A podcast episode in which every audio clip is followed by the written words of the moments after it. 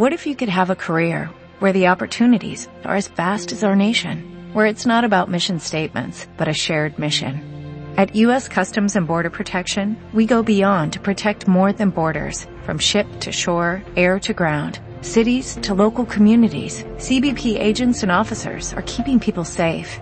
Join U.S. Customs and Border Protection and go beyond for something far greater than yourself. Learn more at cbp.gov/careers.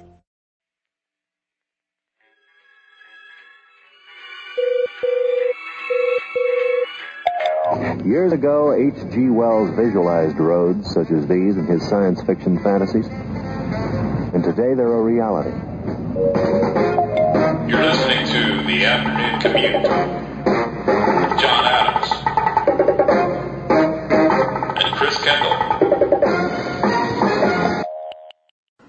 Welcome to The Afternoon Commute. Today is September 15th, 2015. If you'd like to hear previous episodes of The Afternoon Commute, you can go to hoaxbusterscall.com. You'll find those posted up there alongside previous and the most recent episode of Chris's Monday night broadcast, the original Hoaxbusters Call. Also posted up there are various videos and articles, some of them original in nature, so make sure you check those out. Uh, on Friday, September 11th, Chris was on the RBN, uh, Republic Broadcasting Network, with uh, Clint Richardson on his Corporation Nation uh, radio show. So make sure you check that out. Chris, you did a very good job on there. Just want to Thank say. you. Thank you.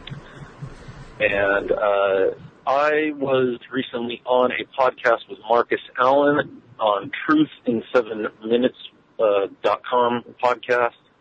Uh, we did a 20 minute little mini chat about uh, political dialectics. So um, check that out if that's something you're interested in at truthin7minutes.com.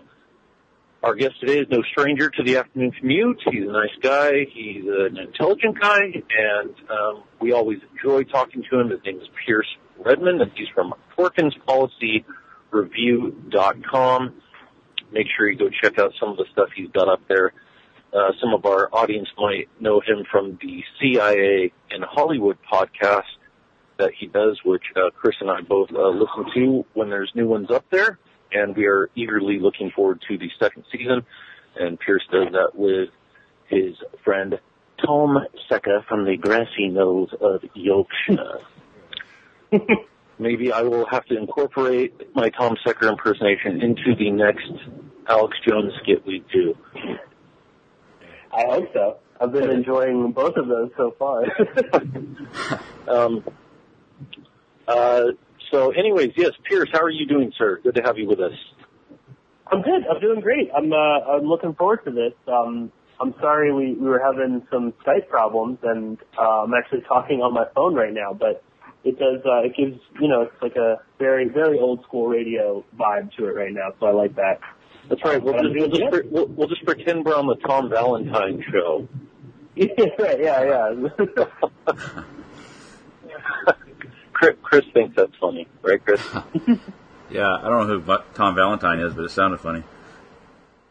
Uh, well, it's interesting because we're, we're actually going to talk about the history of Patriot Radio and um, uh, the alternative media and where all of this uh, type of stuff comes from, and then I'm sure we'll make our way into the resurgence of the white nationalist, white supremacist uh, thing being re-injected back into uh, Patriot Radio and alternative media, just all at once coincidentally, of course. yeah. So, um, yeah, uh, well, I've been looking into this uh, stuff for quite a while. I was actually thinking about doing a Hoaxbusters call report about uh, John Birch Society and Patriot Radio and that type of stuff as well. It's such a uh, it's such a big subject. It really is. If you start looking at all of the uh, branches, like where if you try to get a a uh, try to come up with like a basic scenario of where a lot of this came from, it, it actually comes from a lot of different places and actually stems all the way back into the 1930s. Mm-hmm. And um, so we don't have to go that far back, but I, I'll give a brief uh, synopsis of kind of where I'm coming from with it, and that was around about the time that the depression happened. You know, uh, people have in America, for the most part, if you go look at you know old history books um, or uh, just kind of old history in general, you see that that people really are in the general population really are and were skeptical of the way government acted.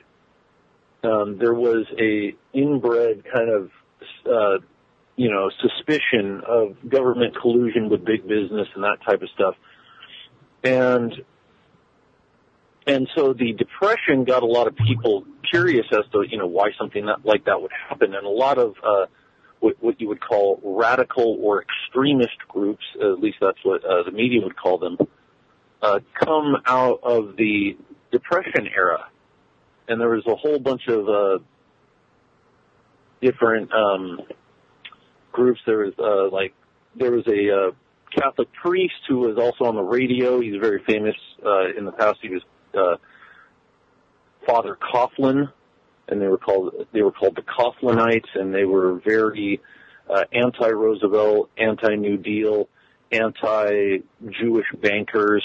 And then um, once he got up into the time where the Nazis were coming to power, he was actually very pro uh, Nazi Germany as well. And you see a lot of that too with a lot of the people who were um, kind of touted as heroes to a lot of the early mo- movement, like um, Charles Lindbergh. Um, uh, Henry uh, Ford used to put Protocols of the Elders of Zion and all of the new Model Ts. um, Yeah. uh, that should be proof right there that the Jews don't run at all. Just the fact that an elitist like Henry Ford is putting all that stuff out there.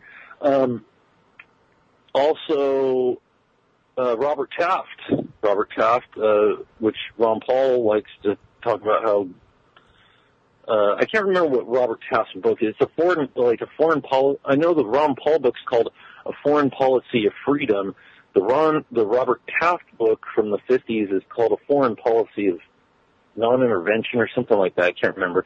And like a lot of that stuff sounds good, but Robert Taft also was a Skull and Bones member.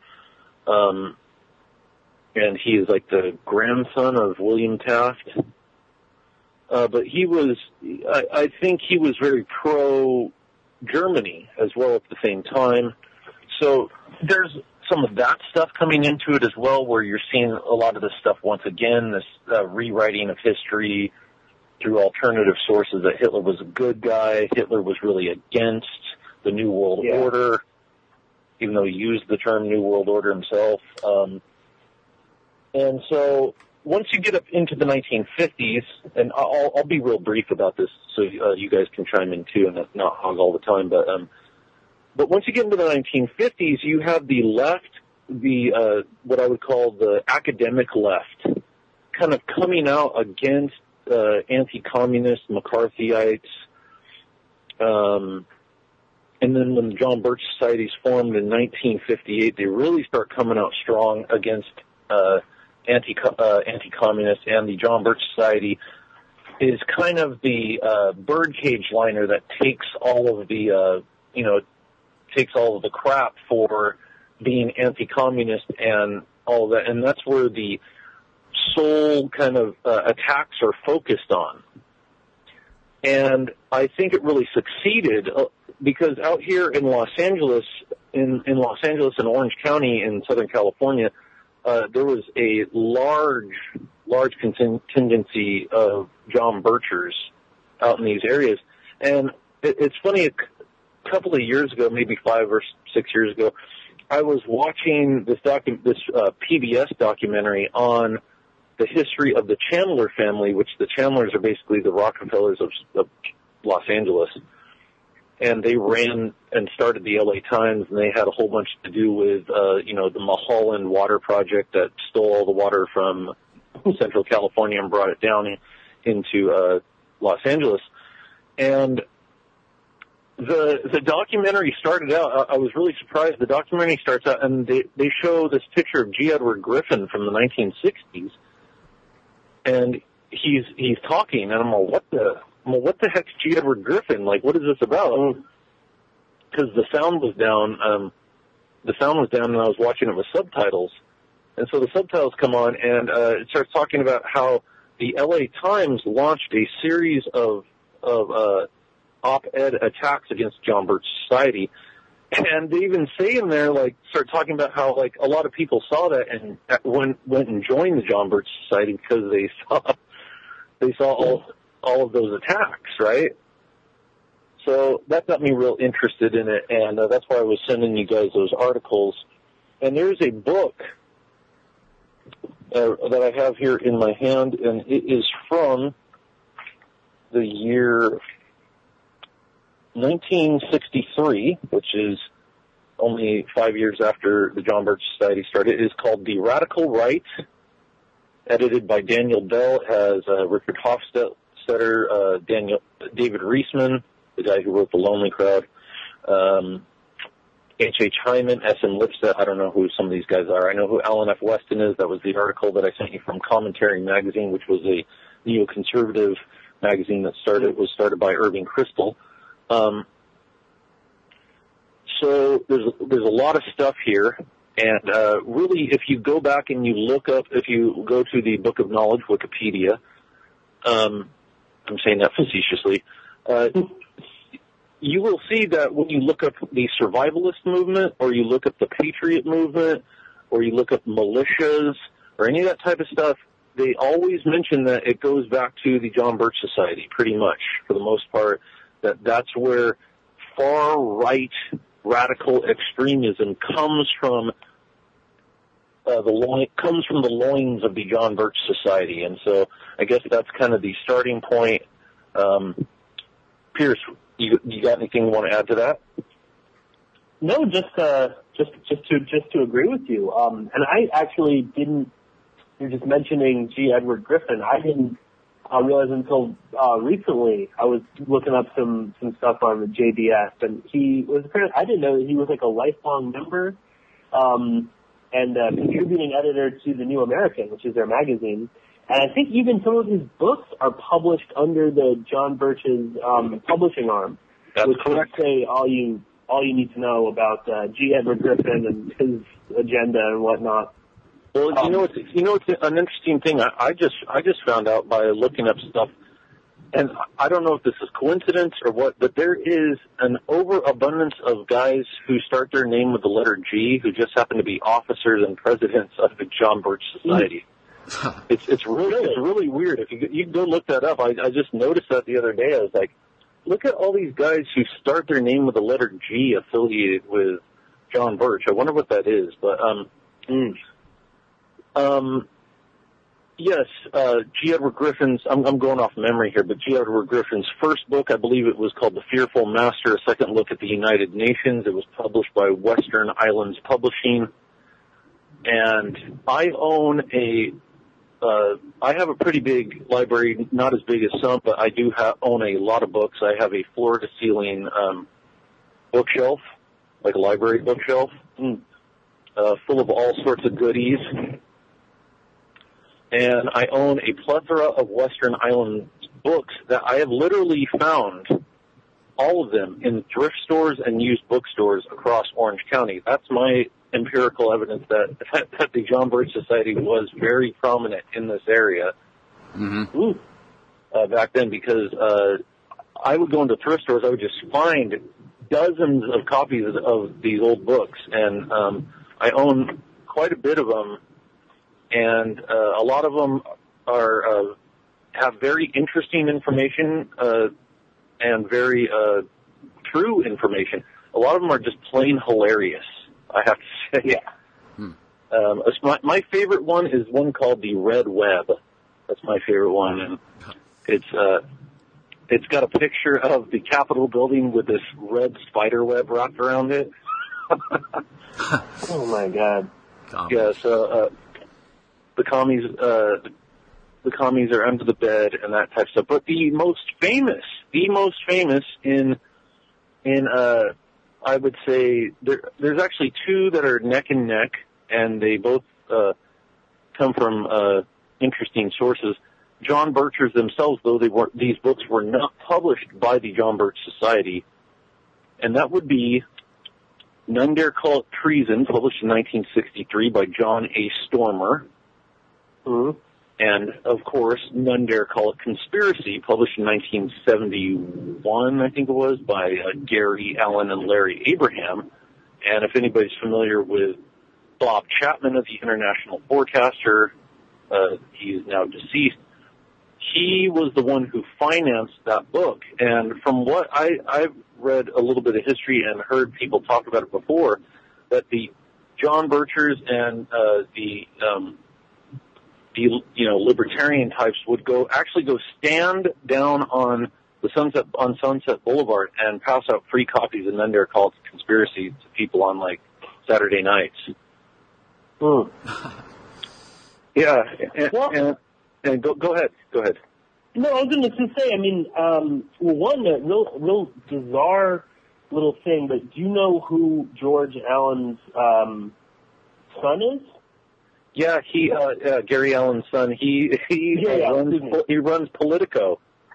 yeah, he's the he's the chief political writer for Politico, and he's a very bizarre character. Um, never speaks about people. Uh, it wasn't until very recently that people actually knew who his father was, and um, no one knows actually where Mike Allen lives in D.C. He doesn't. He gives people different dates for his birthday, and uh, and he claimed uh, to the New York Times that he grew up in a quote apolitical household, which I just could not believe at all. um, and of course, he's uh, he's known for um, you know softballing questions to uh, the Bush administration.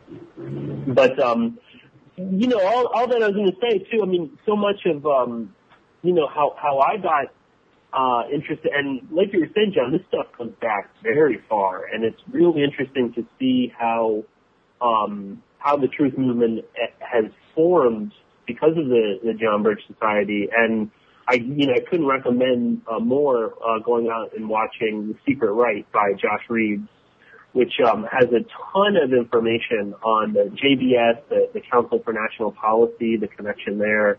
Um, That's a good and I, I will say, yeah, it's great. I think there's parts where I kind of disagree, and and Josh Reeves kind of gets into a, a long-winded uh, thing about the Jesuits and and the, that sort of stuff. But his research is is 100% sound, um, and he also just makes some really interesting points too about you know taking some of what the John Birch Society was talking about, which may not have really been all that terrible uh, but manipulating it and manipulating, more importantly, the people involved within it.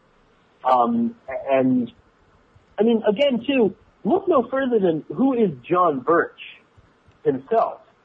He was just a, an OSS spy. He's just a, a you know an agent of the government, um, Yeah. which is obviously none of the Birchers say that. You know, um, and have you have you ever read that book? Have you ever read The Life of John Birch by Robert Welch? No, I haven't. I haven't. Okay, I, I'm I, I'm gonna go out there. You might you might disagree with me. Um, that's okay because we've disagreed in the past, and we're we're cool with that. I'm gonna say I call into question the entire story of John Birch.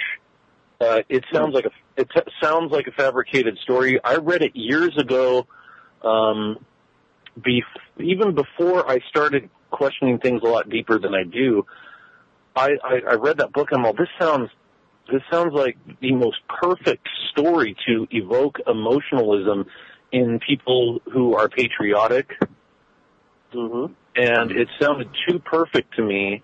And so uh I I'm not saying that I know for a fact that it's fake but I do sus- I have a suspicion that it might be a fake story just just because um like you like you're pointing out he was an OSS officer. He's an intelligence asset. And uh, the story is almost too perfect. And, and another thing was the tagline for the book was uh, find out about uh, America's first casualty of the Cold War.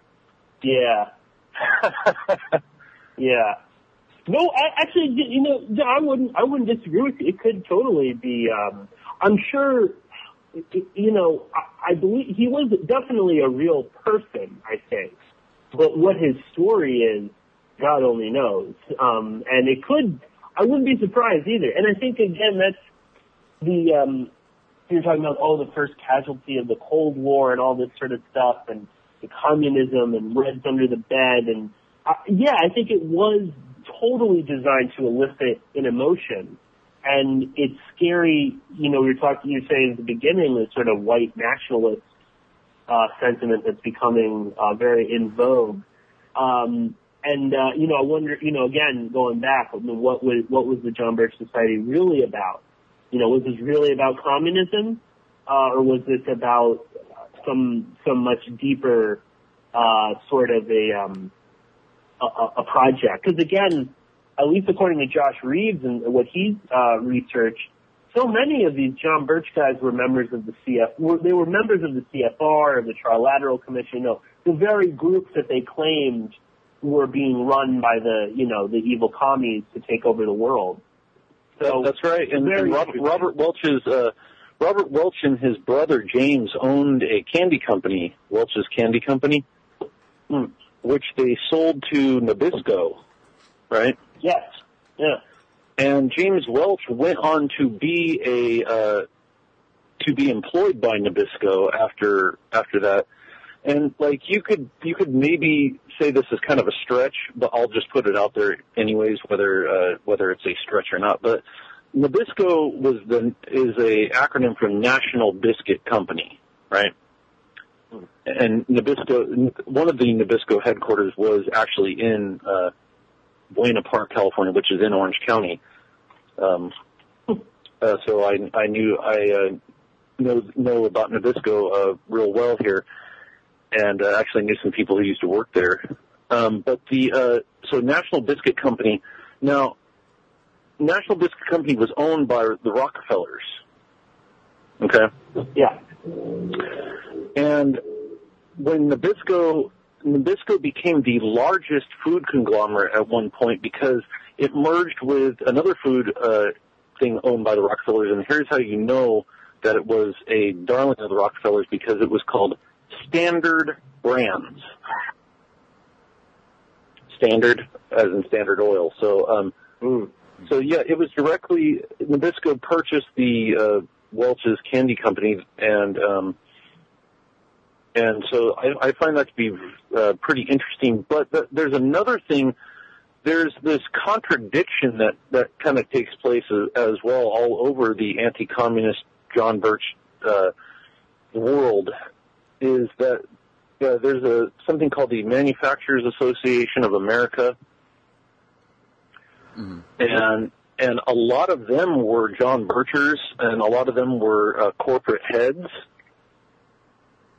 um, heads of big corporations, uh, even people, empl- like I said, employed by Rockefeller-owned companies, were all anti-communist, and I could see how that worked because what what was if you read the uh, the radical uh, right by the uh, academic left, they um they put out the meme in those books and in those publications that the Birchers, like I said, this is this is uh, social engineering is what it is. That's what I think John Birch is all about. It's a, it's a social engineering tool for the for the time period. And what they did was they they put out the meme that that John Birch Society and people who are of the extreme right and who believe in conspiracy theorists, uh, conspiracy theories, that they are these wealthy, well-to-do um, elitists who uh, are racists, right? Mhm. And that's what they're putting out. Uh, Like every single one of these uh, essays in this book talks about how racist the uh, well-to-dos are, right? And um, it'll even go as far as to say that, you know, well, yeah, Senator McCarthy is not a racist, but the people who follow him. In fact, I, it's I'll bring that up right here. I've got it right here. It says, um, McCarthy's support can be attributed to his identification as a Republican fighting Democrats. In other words, the vast bulk of his backing came from regular Republicans, while the large majority of Democrats opposed him. although Mc- McCarthy never attacked minority ethnic groups and seemed to have consciously tried to avoid linking Jews to communism, many of his critics have felt certain that McCarthyism appealed to religious and racial bigots. Liberals have generally believed that anti-Semitism and rightist politics are associated and have therefore assumed that while any given form of right-wing extremism may not be overtly anti-Semitic, such movements such such movements attract anti-Semites. With respect to McCarthyism, there has been the further assumption that those who believed in Jews as hidden, a hidden source of social ills would also be disposed to believe in a hidden domestic communist conspiracy that had infiltrated the government. And here's the thing about all this stuff. There was communist infiltration. Ooh, there was real, there were real communists. There were real communist groups in America. Um, there was all sorts of uh, nefarious activities being done by uh, communists and all that. And uh, I just wanted to bring this up. I thought you would find this uh, pretty interesting, Pearse. That my grandparents were actual volunteer citizen spies in San Francisco in the 1950s. Really? Yes. like that. Okay, so they what they would do because San Francisco was a was you know arguably still is a main hub, uh, you know, around the Berkeley area of communist activity. My grandparents did not work for the government; they were volunteers. This was you can go look this up. It's a you know it's just historically accurate here. My grandma would tell me told me a couple of stories about it. How they would go sit and find out where communist meetings were. They would attend it, and then they would take down notes and then go report on all the people who went to it. And so, so that's a good way for the government to uh, not have to pay anybody to go uh, get some names of people who, uh, in, back in that day, might be the potential uh, bearded man with the uh, turban. Yeah. Yeah, got all that going on today now. Same thing. Yeah, yeah, and, and so so uh, what it was is there was. Uh, I, don't believe that there was actual real communist Cold War threat. I think that you know, behind you know behind closed doors. I mean, you got Khrushchev coming over here, uh, hanging out in Hollywood, visiting, uh, hanging out with Marilyn Monroe and Frank Sinatra. He wasn't the evil guy everybody was tout, you know, in the news and in the media, and when Eisenhower and Kennedy are up there uh, with their hawkish stances on war. But then it's okay for Khrushchev to come over and hang out with Marilyn Monroe. It's like what? Um, so there's a lot of uh, weird stuff going on there. But yet down on the street, the man on the street, just like today, he was scared. Like like my grandparents, they were scared out of their minds of communists. Mm-hmm. So much so that You know they would go. Go ahead. Go ahead. No, no, no, no. Finish, finish what you're going to say, John. I was just going to say so much so that they would even volunteer to go sit in communist meetings because they were so afraid that communism was going to destroy their way of life. And meanwhile, it's being run as a top-down operation from both sides, both the anti-communist and the communist. Yeah, I was going to kind of uh, two things to kind of add to that. Um, one is that the, the current CEO of the John Birch Society, Art Thompson, um, uh, brags constantly on his YouTube videos about working for the police in Seattle, infiltrating, um, you know, left left uh, leftist and communist groups, um, which I've, oh I just found so bizarre because so much, you know, uh, you know, they'll, they'll, they'll talk about in the New American, the police state, and then you got Art Thompson bragging about working for the police. But anyway, and back to the, the whole, this, this threat of communism, what I always, what I, I found interesting doing a lot of the, the, the sort of research into the CIA in Hollywood, where there's obviously tons of, of uh, communist leaning people there. And uh, you, you start to see though is that the CIA doesn't necessarily hate communism, you know, necessarily in the way that we think they do, and that they were fine with working with communists, like people like Dalton Trumbo. Uh, there's a movie coming out with him uh, very soon, uh, and I'm sure it's not going to pick up on any of this. But and, that, and that's the thing that's interesting. Again, you know, so much of the John Birch society, and you're, you're right too in saying there totally were communists here.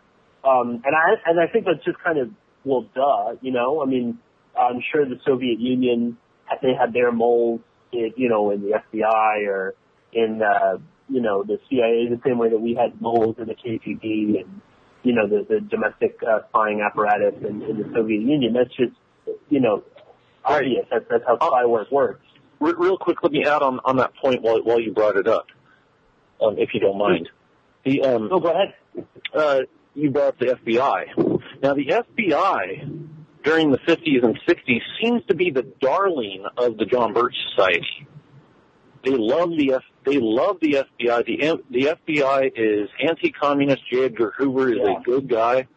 Um, in fact, J. Edgar Hoover's book Masters of Deceit um, is always uh, you'll you'll see when you read a lot of the um, John Birch publications, the old ones, the '60s ones, you'll find that they're referencing stuff out of Masters of Deceit as if it's some you know Bible of anti-communist stuff, and and uh, I I could only I really could only get through about 20 pages of J. Edgar Hoover's book before I started cra- I started cracking up, laughing.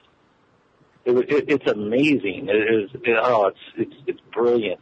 Um, but there, but uh, yeah, there's a lot. There's a lot of uh, FBI guys, interestingly enough, associated with John Birch, um, who who came out like Cleon Skousen uh, was an FBI man, and he wrote The Naked Communist, which I own a first edition copy of, found in an Orange County thrift store, and and I also own a copy of The Naked Capitalist, his uh, critique of tragedy and hope, as well. Uh, and and Cleon Skousen, like I said, he was an FBI agent. He's a Mormon. Uh, That seems to go hand in hand. Mormons and intelligence agencies at a certain level. And I'm sure that's a, entirely a whole different show altogether. Um, yeah. uh, but uh, but um, then you have Dan Smoot, who is very famous, and another book that I found a first edition copy of is The Invisible Government from 1962, and that's really one of the first books uh, besides um, besides uh, Morris Bealle's book on the drug industry uh, that which was written in the 50s. That's really one of the first books I've ever seen where they where it talks about the CFR, the Bilderberg Group, um, all that stuff. Now, the first edition of the Dan, of Dan Smoot's book, uh, The Invisible Government, is not published by Western Islands, but the one in the 70s is republished by Western Islands. And the reason I brought him up was because, once again, he was an FBI agent, and he was actually the administrative assistant to J. Edgar Hoover. So he was high up in the FBI, and so uh, the the one thing that the John Birch Society uh, and McCarthyism definitely succeeded at was creating the notion that a police state is okay.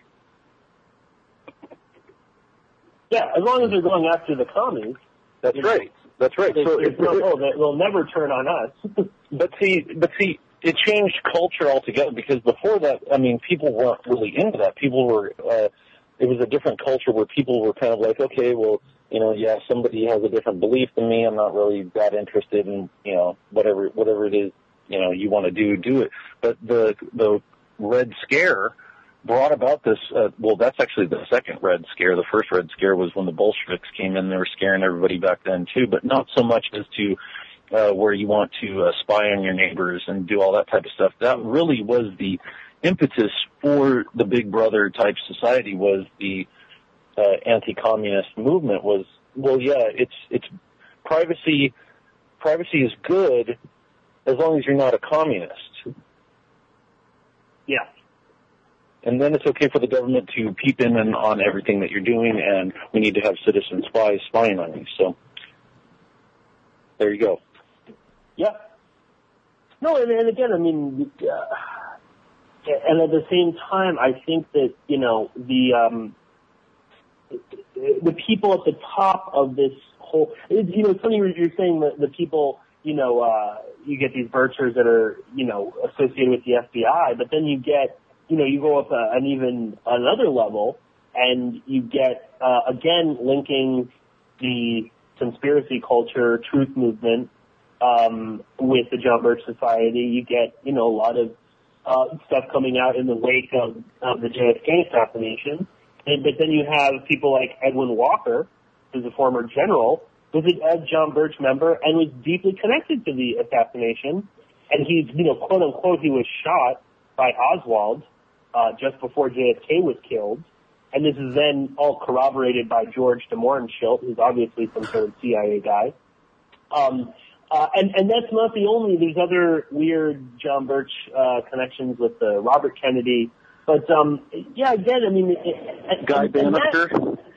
yeah, yeah, yeah, yeah, yeah. That's the that's the first place I ever heard of the John Birch Society was in that scene in the JFK movie back when I was a teenager. I was watching that and Kevin Costner and the guy are walking and then he says, "Oh yeah, Guy Banister, John Birch Society, FBI." And Mhm. um I know I didn't know and it wasn't until I heard that Bob Dylan song that uh I heard of the John Birch Society again. Yeah, and, and again, I mean, you just sort of have to. Uh, you, I don't really think you can separate the two. And of course, if you go to the, you know, the JBS website right now, they'll have a they have a page where it's like myths and and the truth, and they're like, no, we're never connected with the JFK, blah blah blah. You know, don't worry, there's nothing to see here. You know, move along. Edwin Walker was a great guy, uh, whatever. But there is a connection there, and and furthermore, I, I, I- you know, when you start to dig that away, it's not about communism. You know, at that point, you know, they they might they might have been telling themselves, oh, you know, JFK was a, a commie, but the people, you know, you look at Edwin Walker, it wasn't really about communism. He, you know, if anything, they were afraid of the very minor possibility that JFK might try and, you know, sort of um, corral the uh, the intelligence state a little bit you know, and this this goes beyond uh, politics when you're talking about assassinating a world leader like that and setting a precedent for all uh, you know future U.S. presidents after that. That you know, if you even hint at wanting to you know corral us in, we're going to blow your brains out all over your wife.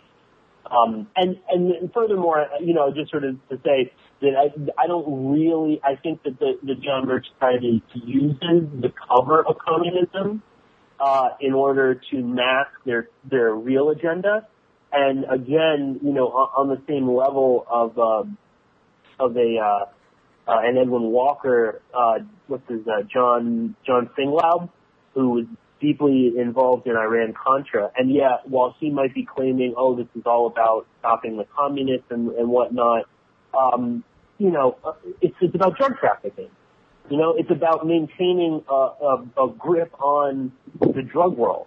Uh, Right, It's not really, right. you know, it's not really about communism or any of that. You know, once you reach that level where you're organizing death squads in El Salvador and Nicaragua and things, it's not really, you're not really, not about communism anymore. I mean, you know, allegiances like that mean nothing when you're, you know, part of the deep state like that. So again, I think that's what they're using and again, also to sort of uh, acclimate people to uh, the idea that, you, like you said, you know, they'll, they'll go on and on about the, oh, the police are evil. We don't want a national police. Um, but at the same time, I mean, it's not like they're really. It's not like the John Birch Society is speaking out against, you know, the police shooting up people left and right every other day. You know, they're just talking about, oh, but you know, the communist-controlled UN is going to, you know, have a, a national police force in America. Like, Yeah, it's it, all that's, these that's interesting. You brought, you brought up uh, John Sing Singlaub. Um, unfortunately, I'm, I'm gonna have to go here in a quick second, but I just want to bring this up because another another book that I found really odd, really strange. In um, I read it uh, probably about 10, 10 years ago. It's much older than that. I think it I think it was uh, put out in 1988 and it is a book called Shadows of Power. It is by James Perloff. Mm. And if you re- you go through all that book, and it's a, it's a book uh, on the Council on Foreign Relations. Really, it's really detailed, really good book. Until you get to the very end of the book, and it starts talking about how great and wonderful uh, the uh, what what was the um? Oh man, it, it starts with a P. What, what was the guy's name in um? In uh, shoot, where was it? Not Nic- was it Nicaragua? Uh, who was the leader over there that they Manuel Noriega? Not no, he's Panama. Um, Somoza? Somoza, yes. Is that who the Sandinistas overthrew? Yes. yeah, I can't I can't remember all that stuff. But um, been a while since I looked at it. But yeah, that that book is talking about how Somoza is this great, wonderful guy. I'm not yeah, kidding. yeah, yeah, yeah. Yeah, so the so the John Birch Society puts out a book talking about how Somoza is this great and wonderful guy, and he was like this. Re- he was like a, a real conservative or something like bizarre. Hmm. And uh, yeah, One of Somoza's books is published by the the JBS, the um, their publishing group. oh, it's, that's that's strange. oh no, it's, I mean it's it's John. It's like those. It's like the, the these you know Austrian economists, uh, so-called libertarians that uh, think that you know Pinochet was great because uh, you know he let uh, Hayek come in there and, and implement all sorts of things. Right. yes. Yeah, that's true. That, that's that's a that's a.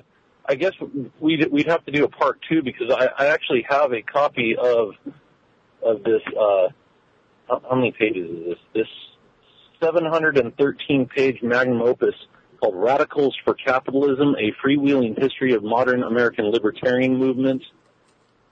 Uh, it was, it was a book published in 2012, and it's pretty much got like all sorts of crazy stories about uh, libertarianism that I think would uh, be a good thing to talk about in the future. Maybe we could do a separate thing on libertarianism just in general, Mm. uh, because that was something I was uh, infatuated with for quite a while. And As was I. yeah, and and it's interesting to know. I'll just say this on on that note that the that the libertarian economists. I, were you aware of this, Pearse? That the libertarian economists actually had their own secret society called the Mount Pelerin Society. no, Yeah, I wouldn't be surprised. yeah. th- There there is a libertarian secret society.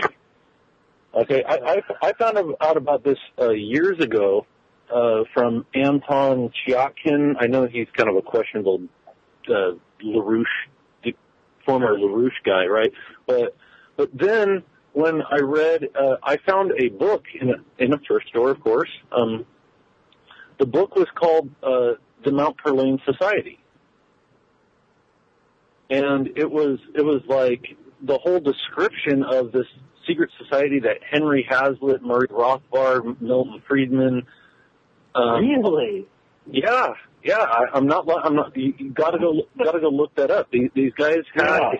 had a secret society that they formed because they wanted to keep their uh, the ideas and all that stuff pure with uh, the idea of laissez-faire capitalism. So.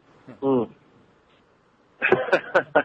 Yeah, no, I mean, yet again, one of those things that, uh, you know, they don't talk about, you know, on No. Ron Paul forums or stuff like that. Yeah, you want yeah. Oh yeah, absolutely. So um, Or, you know, Don't- yeah, Mises. Gen- gentlemen, unfortunately, I have to uh, lead the conversation. I really want to stick around, but um, Mm. but uh, my daughter is probably tearing the curtains down right now. Um, let me uh, let me uh, log off, and then uh, if you guys want to reconnect uh, separately. Okay. Sure. Okay. All right, man. um, All right. Good, good talking to you, uh, Pearse, and um, I look forward to hearing yours and Chris's uh, conversation on the flip side. absolutely. Thanks, John. Uh, all right, guys. Later. Talk to you later.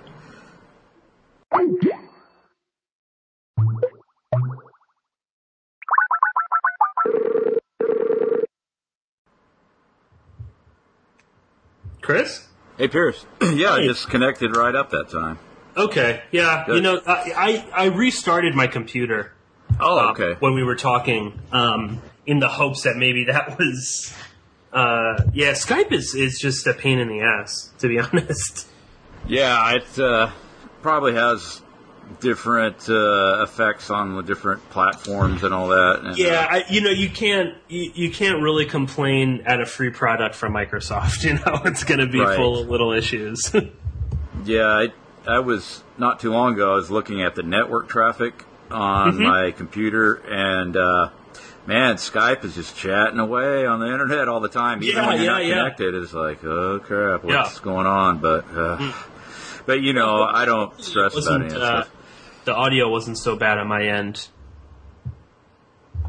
Oh, so you, yeah, it sounded like it was coming through pretty clear. Everything was, Yeah, I, I put on some some kind of nice. Uh, I had some some fairly uh, good uh, earbud headphones with a little microphone on it. So uh, hopefully that'll kind of uh, a little bit at least. oh yeah, it's always better. sure Yeah, though. Okay. yeah. So um, okay, let's uh, start it back up. Chris, And uh, yeah, can you hear me? did I just lose you?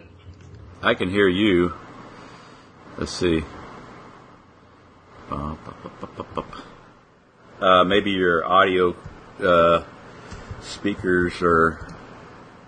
Hello. I hear you. Can you hear me? Let's see.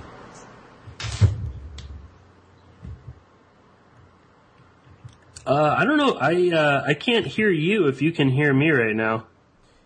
Um, yeah, I, Oh I- no, wait. Yeah, I can hear you. Hold on one sec.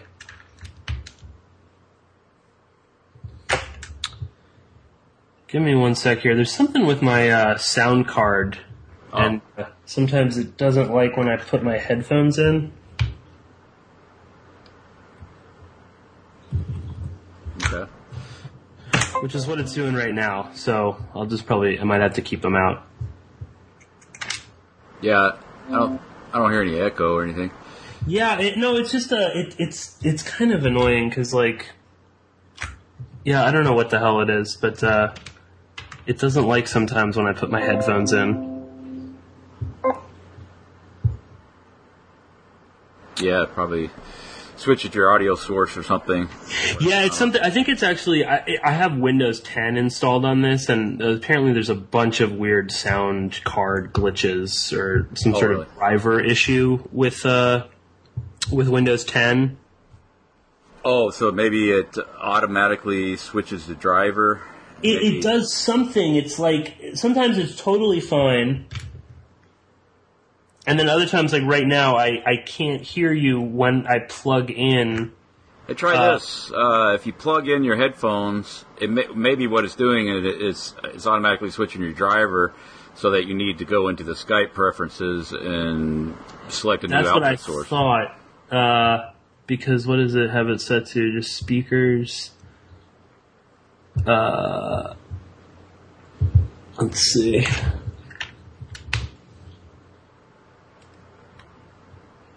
Let me try one thing, and then we can uh, we can just start recording. Okay.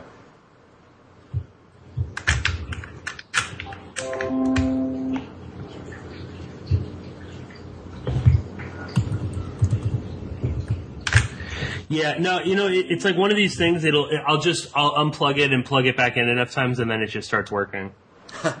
it's like, yeah, I don't know what it is. Um, yeah, they need, they need some updates for Windows 10. Um, but I'm, I mean, I'm otherwise, I'm, I'm good to go if you wanna, if you wanna get the conversation going again.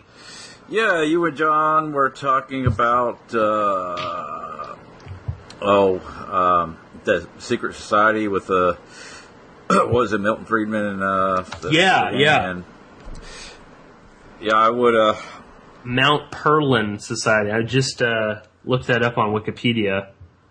Um, bizarre, but doesn't at all surprise me. I mean, there's such a occult, alchemical thing going on with libertarianism, oh, definitely, yeah. and and I mean, we we we we've talked about that a couple times, Chris, and the whole the whole gold stuff, and um, I mean, all of the you know Ron Paul's whole thing is very Freemasonic. His whole you know um, uh, career. Uh, so it doesn't surprise me at all. But um, uh, it was interesting um, when John was talking about the Somoza stuff and and these, you know, that's it, it, it's yeah. I mean, it, and that kind of leads into the white nationalist uh, stuff that we're seeing, but.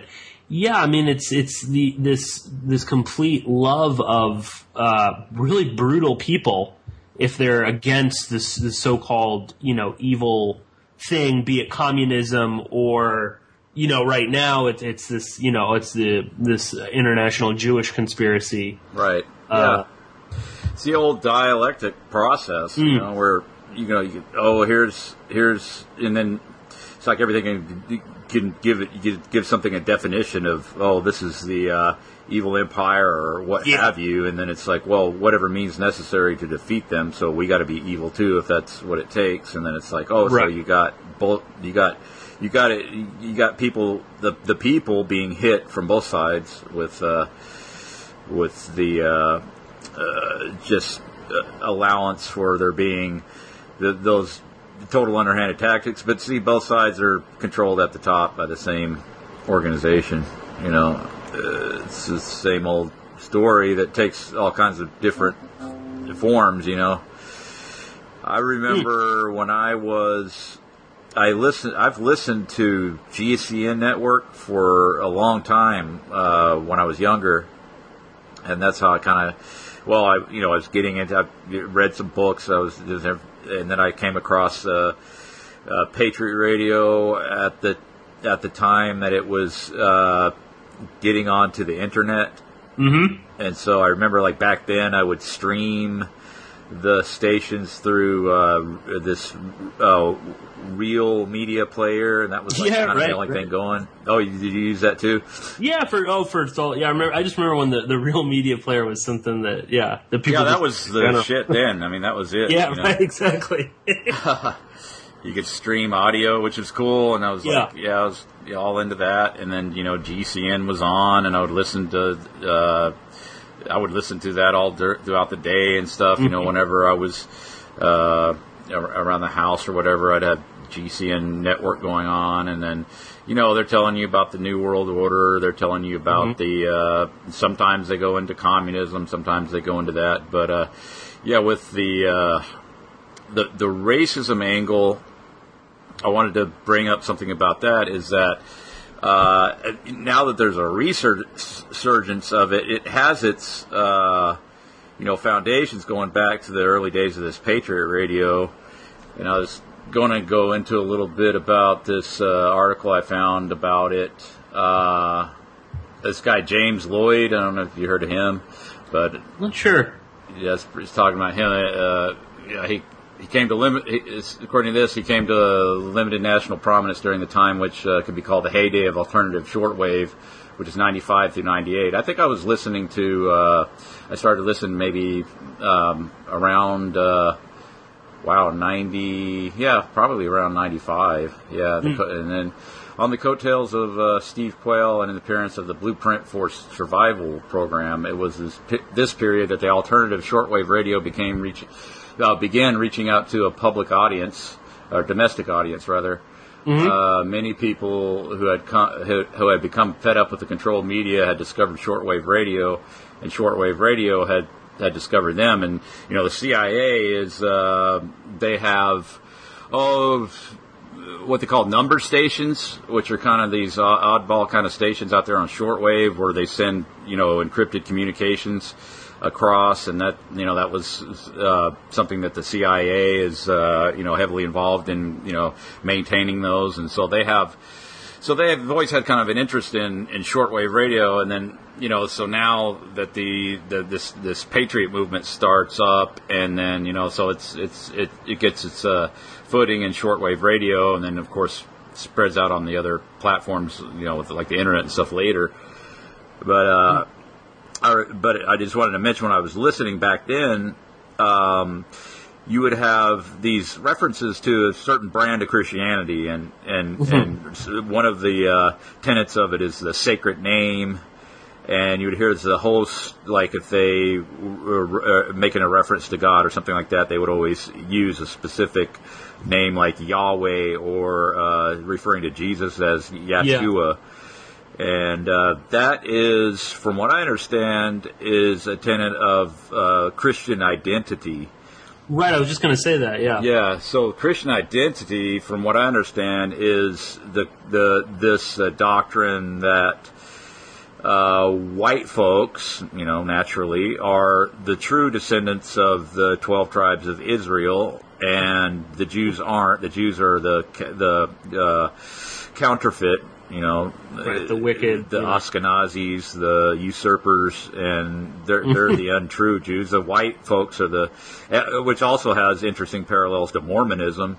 Um, and yeah, you it wasn't very overt though, but there was always those uh, subtle references to it throughout uh, a lot of the different uh, programming that was on GCN. Now, I, I, I, I tend to think like with this that there were there's probably you know a, a good chance there's individuals that you know had shows on there that may not necessarily been in on the whole thing being a, a CIA operation or whatever it was. I, I'm I'm not sure. I mean, how can you say for sure? But uh, I definitely uh, got the impression that there was a uh, ideological undercurrent to, uh, especially in terms of like religion and uh, ideas about that. And then, yeah, it turns out it's uh, uh, what's called Christian identity. Yeah, I don't. I, I, I actually. I mean, I, I think it's. I, I think a lot of people don't really know. I think a lot of people that subscribe to the either the John Birch Society or that sort of right wing Christian alternative radio, they're not even really aware of. Uh, I mean, they- I, I didn't know about the you know the Council for National Policy until I saw Josh Reeves' film The Secret Right, uh, and that's like you know that the think tank of think tanks. Uh, filled with all of the neocons, all of these uh, JBS people, and and, and uh, all, you know different. Um, uh, you get uh, different cults uh, associated with them. The um, the big one being the um, the Church Universal Triumphant cult, uh, which has deep connections to the alternative media movement. Um, you know, I'm sure everyone is familiar with the um, uh, what's his name. Um, he wrote the you know, Wall Street and the Rise of uh, Hitler. Uh, Anthony Sutton. All those videos of Anthony Sutton uh, giving speeches. That's in front of a cult. The Church Universal Triumphant, Elizabeth Prophet. Oh, really? wow. Yeah, yeah, yeah. Uh, and Elizabeth Prophet was connected to the Council for National Policy um, uh, through a bunch of different um, things. I got a book I found uh, oh, maybe a year or so ago called The Coors Connection, which is all about the Coors family. But there's a, a little footnote where they're talking about Elizabeth L. Prophet and how she was speaking at these, uh, you know, CNP funded um, group meetings and stuff like that, all about Star Wars and the apocalypse. And she very much fell into this sort of, uh, you know, apocalyptic worldview that a lot of these, you know, um, Christian identity people also fall into. But yeah, I don't, I don't think they're necessarily aware all the time. Um, eh, you know, because I think they would be shocked, but uh, it is real. It is, I mean, look at the entire Oklahoma City bombing. Uh, I mean, everyone within that was connected to either the FBI or the CIA. So I think it's real. But it, I think furthermore, though, it's it's that that you know you're saying you you know you'll be listening to this and it's everything is fine, and then all of a sudden you get this this sort of you know racial thing thrown at you or religious uh, sort of argument, and that's that's generally how they kind of sneak it in there. Um, and they, you know, they'll they'll try their their damnedest to be as intellectual as possible. Um, Right. uh, and I, you know, uh, John uh, sent me the uh, the full David Duke Alex Jones quote debate.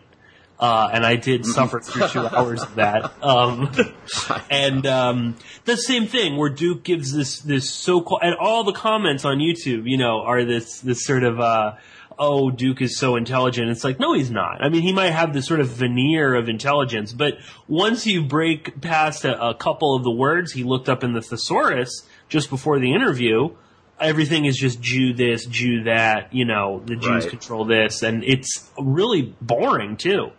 it's like Right, nothing yeah. there. And the funniest thing about that entire thing was, you know, all the comments are like praising, uh, quote, you know, Dr. Duke. That's what we all have to call him now. Yeah. Um, you know, after he gets his uh, PhD from a neo-Nazi university in Ukraine, uh, which is, you know, hilarious in and of itself because obviously the right wing in Ukraine, these, uh, you know, the right sectors, Svoboda, all those groups are working uh, for the CIA. Uh, but you know that aside, uh, you know it's all praising Dr. Duke, and then all the other comments are obviously talking about how well. I mean, everyone knows though that Alex Jones is a you know a Zionist um, agent. and, You know his wife is a Jew, so that means he's a Jew, and blah blah blah. You know, leaving aside the fact that that entire interview was just Alex Jones giving David Duke two hours to spout nonsense and hatred. Yeah, and then you're listening to it, and you say, "This can't possibly be the Alex Jones show because he's not uh, interjecting every Yeah. three minutes." You know, Yeah. And but yeah, that was uh, startling just to listen to that alone. Him not interrupting a guest. Mhm. That's that's uh, quite the rare bird there.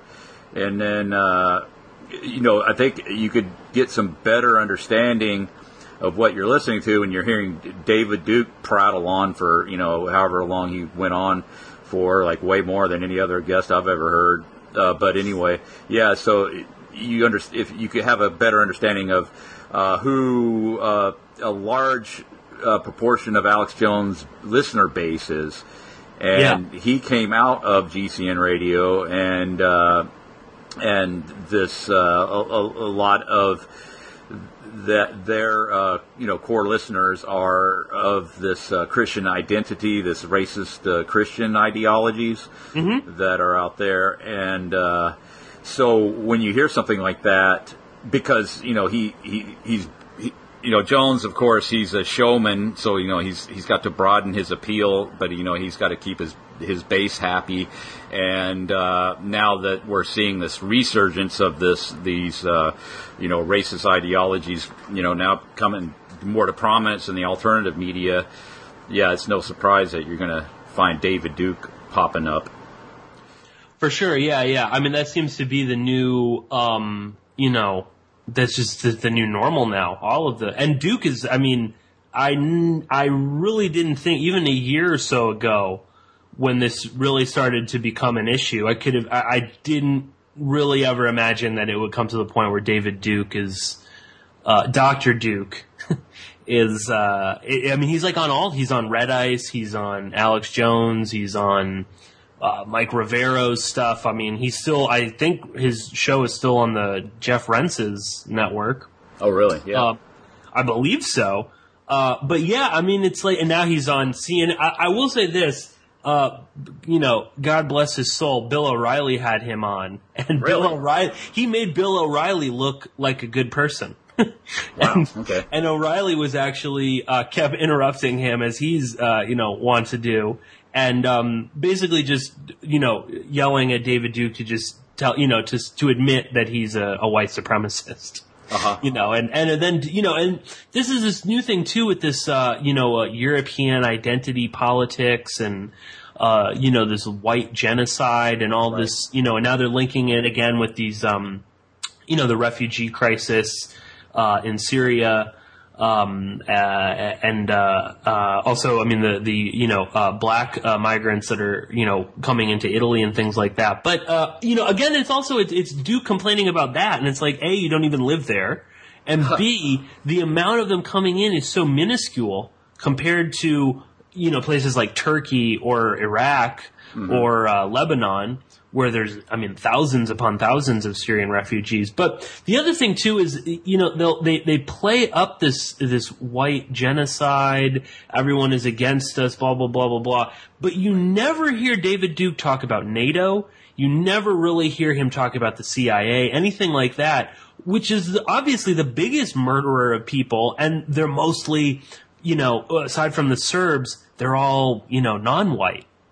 Um, You know, Duke will complain about the Palestinians, or you know, or, or he'll he'll use them as a you know uh, an example. Again, just using using them, uh, and mostly to be like, uh, oh, and they're killing Christian Palestinians. You know, uh, I I don't think Duke really gives a shit about you know Muslim Palestinians, but. Uh, and this is creeping in more and more. And what's so funny too is that it's it's not just on the right too. It's like the left is is using the same sort of you know Zionist this, and it's really I mean it's just becoming to me at least so transparent that this isn't this is just you know typical old school racism, uh, and it's unfortunate. Yeah. Well, this uh, article I was referring to goes on, and I think this is a uh, important point that's made in here. It was that you know the, the time that the Patriot radios come into prominence. It was uh, 20 years after America's defeat by the communists in Vietnam. Uh, of longing, they were longing for a source of pride and uh, and for some substance on which we could hang our hopes for better uh, uh, for better things to come, and to and to legitimize our sense of outrage and resentment at being lied to and led down led down the primrose path to the second-rate status in the world. It was uh, the disaffected American Christian seeking a new hope for his cause, and the patriot seeking an outlet for his patriotism, weary with disgust and delusionment, uh, who was ripe for this experience. So that's so you have this uh, undercurrent, this of sentiment that b- people are feeling, and then oh, along comes uh, Patriot Radio and uh, right, and then introducing people to like, oh, did you know that you're the true Jew? And, Yeah, yeah, yeah. yeah. So that's very interesting. That, that that I don't think most people are aware of is that there's this ideology that's like uh, the mirror image of the Jew.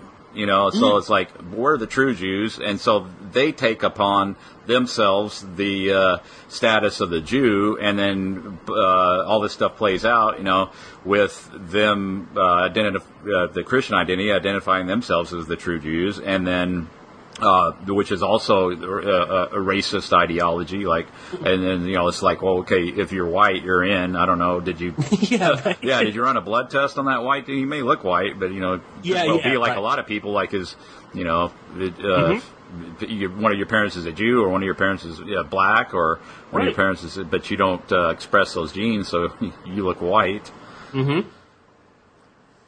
No, that's a great no. Exactly. I mean, and that's it. It, it once you start, you know, polish it, you know, uh, getting rid of the veneer of this pseudo intellectualism. I mean, it's just.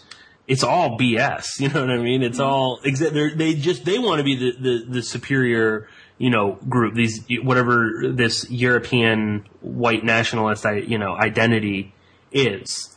Um, and uh, it, it's I guess what just worries me is it, it's now gaining such traction within all sorts of sectors. You know, it's like you'll you'll see if you you know if you watch like say like Press TV, the Iranian state broadcaster, um, you'll see uh, vi- you know communist you know type uh, political analysts. Uh, you know, and they, they could be from, you know, somewhere, say Nigeria or something like that.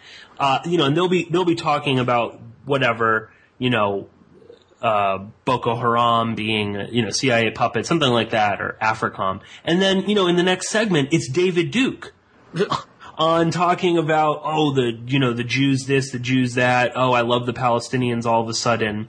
Uh, you know, and it, it, both of them are kind of uh, coalescing. And it, it really just, it, it, what, what's so shocking to me is just that there's really few and far between people are, uh, just saying this is crazy. This is insane. I mean, I'm sure you've seen uh, this, this, you know, the whole oh, the the Holohoax, and you know, no one really died, and the Holocaust, and actually Hitler was kind of a good guy, Yeah. um, or or at the very least, he didn't really know what was going on, and uh, oh, it's just a, you know, again, it's all just a Jewish conspiracy. Yeah. Um, so you know, there's there was never a conspiracy to commit genocide against a, a myriad of people, but instead there was uh, an even larger conspiracy on behalf of the Western countries to make it look like the Germans were committing a conspiracy so that the Zionists could create Israel. Um, you know, and it's just like once you start peeling that away, it's like, what is going on here? Um, and it, I, I I don't know. It, it's it's kind of scary Um, and I don't, I'm not really sure what to make of, of where this stuff is going. Um, you know, and again, yeah, and then you get, you know, you get the, the David Duke type people who are real, you know, I mean, just, he's a racist. There's really no way around that. Um, but then you get the, the, the, you know, the more, I don't know, the Alex Jones, the sort of the actors of the world that are able to poke and prod people. Cause that's what I mean. He'll, like in that Duke interview, he, he, you know, looks so-called, uh, oh, moderate, you know what I mean? But, you know, uh, he's the same person complaining about Mexican immigrants all the time. You know, he's, uh, you know, he'll say these wild things about, oh, they're all actually, you know, drug dealers or MS-13 gang members that are coming in, you know, blah, blah, blah. Um, but, you know, so he, he, you know, he, he's feeding into this as well. And it's really, uh, startling that people don't see this. These quote unquote awake people don't see it. And again, then you go another level and it's, you see that, uh, you know, the intelligence, you know, agencies like the CIA or the FBI or things like that, they're controlling so many of th- these alternative uh, news outlets. And, um, you know, you're talking about GCN, and there's the whole theory that um, uh, Adnan Khashoggi, um, uh, you know, is is the man putting up the money for GCN. Okay. Um, which uh, on face value might be like, oh, that's kind of crazy, but um, there's a whole there's a whole thing about uh, which Khashoggi did fund uh, Men Are From Mars, Women Are From Venus. okay. That book by John Gray, and then John Gray, of course, went on to be a 9/11 truther. And there's a whole bunch of evidence uh, that some of these early 9/11 conferences were actually funded by a company that Khashoggi owned. Um, oh, really? and, Okay. Yeah, and of course, yeah, and, and Alex Jones is he's addressed the the Adnan Khashoggi thing, and uh, in one of them, it, it's in the Secret Right, um, and he's like, you know. Well, uh, you know, I, I already, you know, some some Khashoggi guy. I don't, I don't even know. And it's like you don't know who Ad- Adnan Khashoggi is. Um, I mean, then you just you're not really then you're not really a truth teller if you don't know who you know the most famous arms dealer, international, you know, fixer, drug lord, uh, you know, Saudi connected guy is. Then I mean, he is, you know, I- he's at the middle of Iran Contra.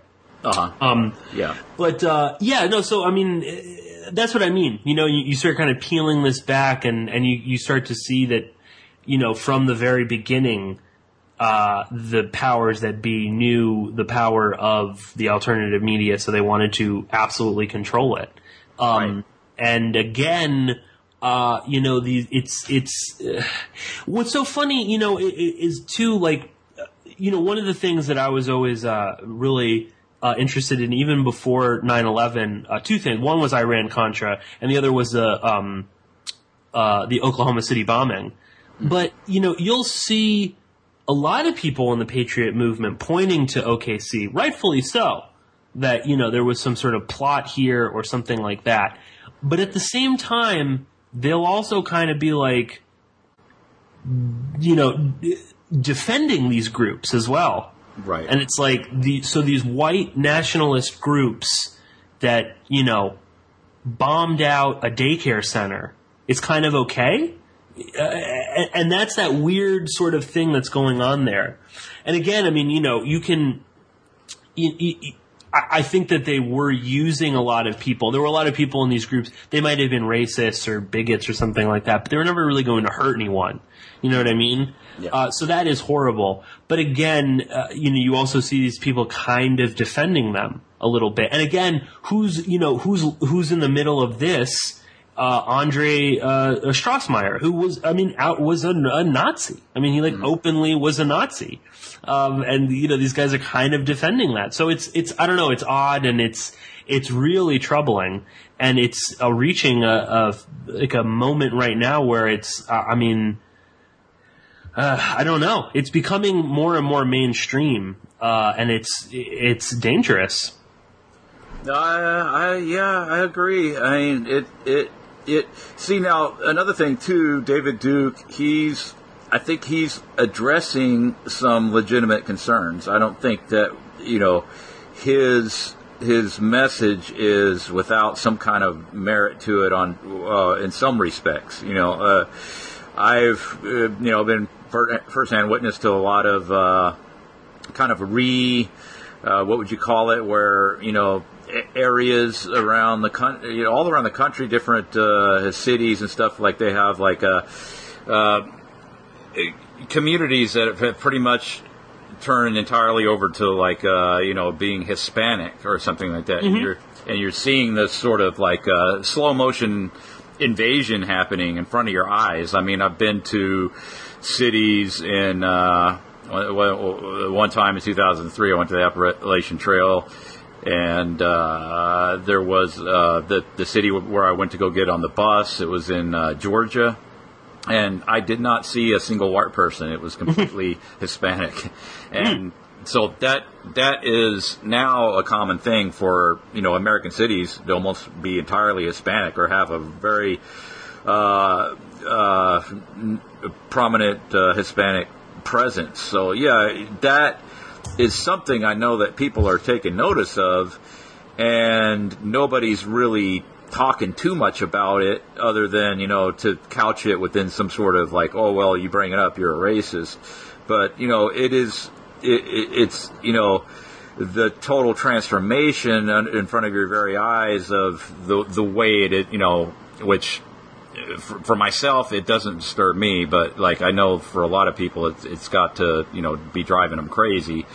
And uh, but you know it, it, but it, when I when I say a legitimate concern, I mean something that is uh, referencing something that is actually taking place that people are definitely noticing and, and becoming very alarmed by, and uh, you know it's it's this uh, yeah basically a slow motion sort of uh, progressive invasion, you know that uh, that is you know not really actually being addressed, you know. Well, no, I mean, I, I, I, know exactly what you're saying. Um, and I think it is, it is a real thing, you know, uh, like, um, like my, my, my father, for instance, is, uh, emigrated to America from Ireland in the 50s. Um, and, uh, you know, he was back in Ireland, this was a, many years ago, but, um, you know, I don't know, mid 2000s or something like that. And he was, uh, you know, shocked at, you know, the amount of, you know, suddenly there was like a, you know, uh, African restaurants, there was, you know, Chinese places everywhere, burritos, you know, all, you know, this whole, whole influx of people. And he was like, you know, it was completely different. And he was kind of like, you know, a little bummed out, I guess. Um, yeah, so I, I think there is something there.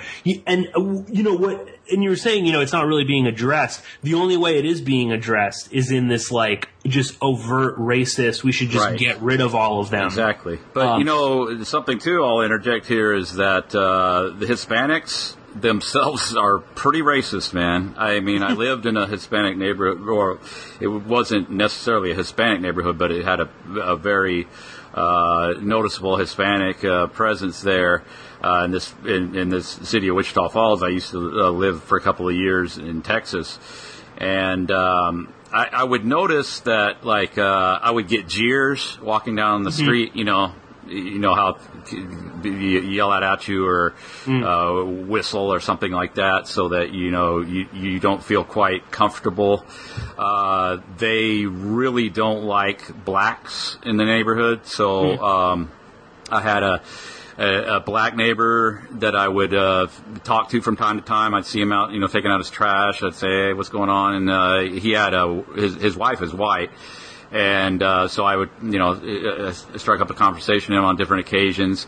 And he was getting relentlessly harassed by his Mex- his Hispanic neighbors. They would rob his. They said they've robbed my house uh, at least uh, uh, more than a dozen times within the last like year, uh, and it's just just a relentless uh, harassment of the man. And I and I was just man, I could see, I you know I really wasn't see now this is going on and not being discussed too is this this uh, very overt sort of just uh, racism from uh, you know Hispanics against uh, blacks, you know, and that that never gets mentioned. There's a lot of stuff that that's going on in this country right now that never gets mentioned, and uh, but you know I. I'm sure that's not an isolated case because it's like there was no real that I was aware of any kind of actual uh, background between just other the fact that he was black and that they they were it was um, uh, predominantly Hispanic neighborhood to a large degree, and it, it it gave every appearance to me as if they were in the process of uh, driving him out, and I, I don't think they were necessarily hard on me because I could maybe be halfway mistaken for somebody that has a mix of some kind of ethnicity or something like that. So I wasn't I was maybe in in relative terms left alone, but yeah, that uh, go, that's going on all over the place, man.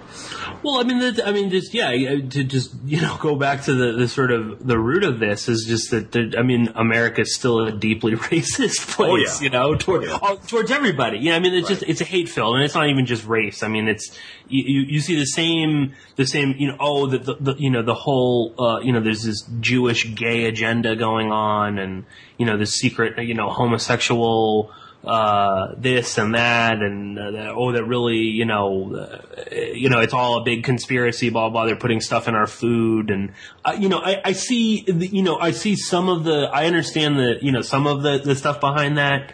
Um, you know, talking, you know, there- there is a lot of. Uh, you know, endocrine disruptors putting, you know, putting plastic and things like that. But it, we're just, we're just still this sort of hate filled, uh, country, and that's not being addressed, and it's only being addressed, uh, you know, in the, these sort of um, th- these super extreme sort of ways. Right. Um, uh, you know, and again, and uh, just to you know pick on David Duke some more.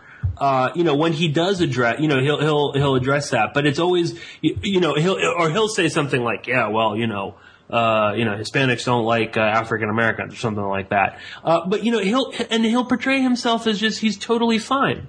You know, like that there's no, that, that white people aren't racist or something like that. But yeah, I mean, I think this all goes to this deeper sort of issue that there is still a huge uh, racial problem. There's still just a, a hate problem in America. Um, Oh yeah. And, coming and from all coming from all directions from Exactly. you know, Hispanic from the left, communities the right, from the left, rich, the right, poor. yeah, rich, poor, Yeah, no, and- every and and yeah. it's it's like that's you know that's not okay to talk about anymore.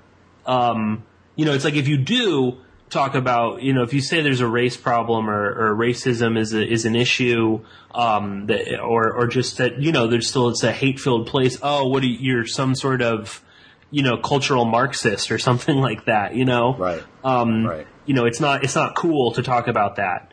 Um, whereas at the same time, you know, those people calling you a cultural Marxist are the ones that are bitching the most, you know, about how, oh, they're gonna, you know, genocide all of the, the European Americans or something like that.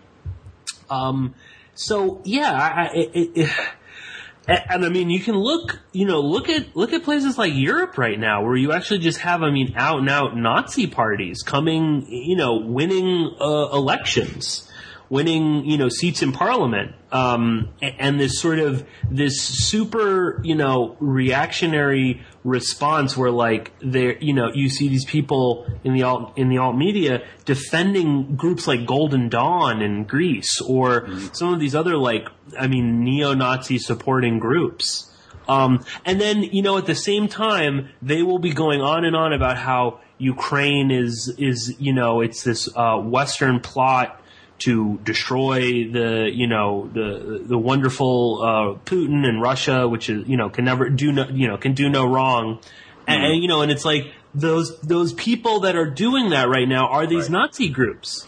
Yeah, I want to talk. you know. I want to bring something up about that. Uh, okay, then these Nazi groups are fired up, you know, and so there's this thing called you know Holocaust denial. You know, you, you touched on that. Uh, you know, bring up the Holohoax and all that, and uh, I myself personally.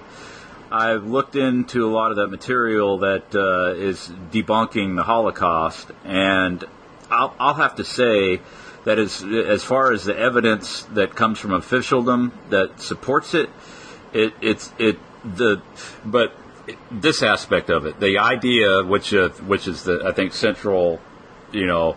Uh, premise of the whole thing about the Nazis and the with with the eradication of the Jews is that you know they you know systematically set up uh, these, you know, death camps as they're called, like Auschwitz, Dachau, all those different ones, with with the express purpose of systematically uh, eradicating uh, it, people with you know gas. You know, y- you've heard the story, gas chambers and, and, and crematoriums and all that stuff. But if you, uh, yeah, if you look at the you know quote unquote evidence, I mean, just from official sources. And then you know some of the like analysis of that, and it's like okay, for this to be a death camp, it is not set up to be a death camp. Uh, and, and we're talking about Germans, some of the best engineers. You know, they have a reputation for being in engineering uh, uh, um, adept. You know, like we're. But you know, if to build a, a death camp like that with, with the purpose in mind of what we're always told what what they were for, and I'm not saying that nobody died in the camps or whatever. I, I think there was typhoid outbreaks that were being addressed, but uh, different things, and then yeah, with that wiped out a whole bunch of people, and I think that you know that might have been part of it, uh, an agenda, but then you know you it comes to find out like the German soldiers and stuff were dying too because it's typhoid is spreading, and they were really working hard to eradicate it. You know that's why they shave their heads. You know why do you why do you go through the trouble to shave heads if you're going to go ahead and put them in a uh, gas chamber right after. That doesn't make any see that doesn't make any sense. And then you know they say, oh, here's the piles of shoes. That's proof of all these people dying. But you know they do that today. If you go to jail or something like that, you don't get to wear your shoes in jail. Uh, you know because they're addressing the parasite problem. You know so if if if you're going to go ahead and take these people and and and incinerate them into ashes you don't why would you carry out all these protocols that are you know dealing with lice and stuff like that that doesn't make any sense so yeah there's there's a lot of stuff to back up the you know quote unquote ho- holocaust deniers but why why i'm bringing this up is that uh, you know i think this is understood throughout, you know, like the, the German nationalists and, and, and, and, and those people, and they've been made the villain. I mean, our History Channel, uh, in the United, you know, in the United States, we get heavily bombarded. It's just mainly dealing with the, you know, atrocities of, of World War II. Hit, you know, they call it the Hitler Channel because it's so much of that material on it, and I think what that has done, it's set the stage for what we're seeing now, so that you know people have looked into it and they're convinced, okay, that's not what the Germans were doing, and, uh, and you know they're Germans and they identify and uh, with that and and see that you know injustice being carried out and it being covered up and it being continually perpetuated, and yeah, yeah, it's galvanizing them to you know help help them take the position that they're taking. You know that that's the way I look at that. You know, I I, I don't. Uh, I, I haven't seen, you know, you know, they say they eradicated six million Jews, and then you know that that figure changes all the time. There's just it's so problematic, you know, like what uh, what is the true uh, evidentiary basis for the you know quote unquote Holocaust? And I think like all the e- evidence is very very dubious myself. I, I you know I but uh, does, does that make me a Hitler lover? No. Well, that's, I mean, that's, I think that's, uh, you know, that, that, that's, one of the cruxes of this whole thing is that they are, uh, you know, denying that it took place or they're, you know, they'll come up with some sort of, I mean, I, I was recently on, on one of these sites and I mean, they had this whole thing about how, you know, oh, they were really helping them, that they were going to like relocate them. And then it's like, but there was no one got relocated. You know, so all those people that went in, they never came back out. But leaving that aside, I think it's, it, then it becomes this sort of, um, this, this weird issue. And I, I just saw this, um, uh, recently where it becomes this argument about, well, Hitler didn't know. You know, Himmler and some of these other, uh, you know, lunatics, they knew what was going on, but Hitler was, he was good. You know, he really, wa- you know, he was just misunderstood. You know, he was just a, a painter who, um, you know, uh, really meant well.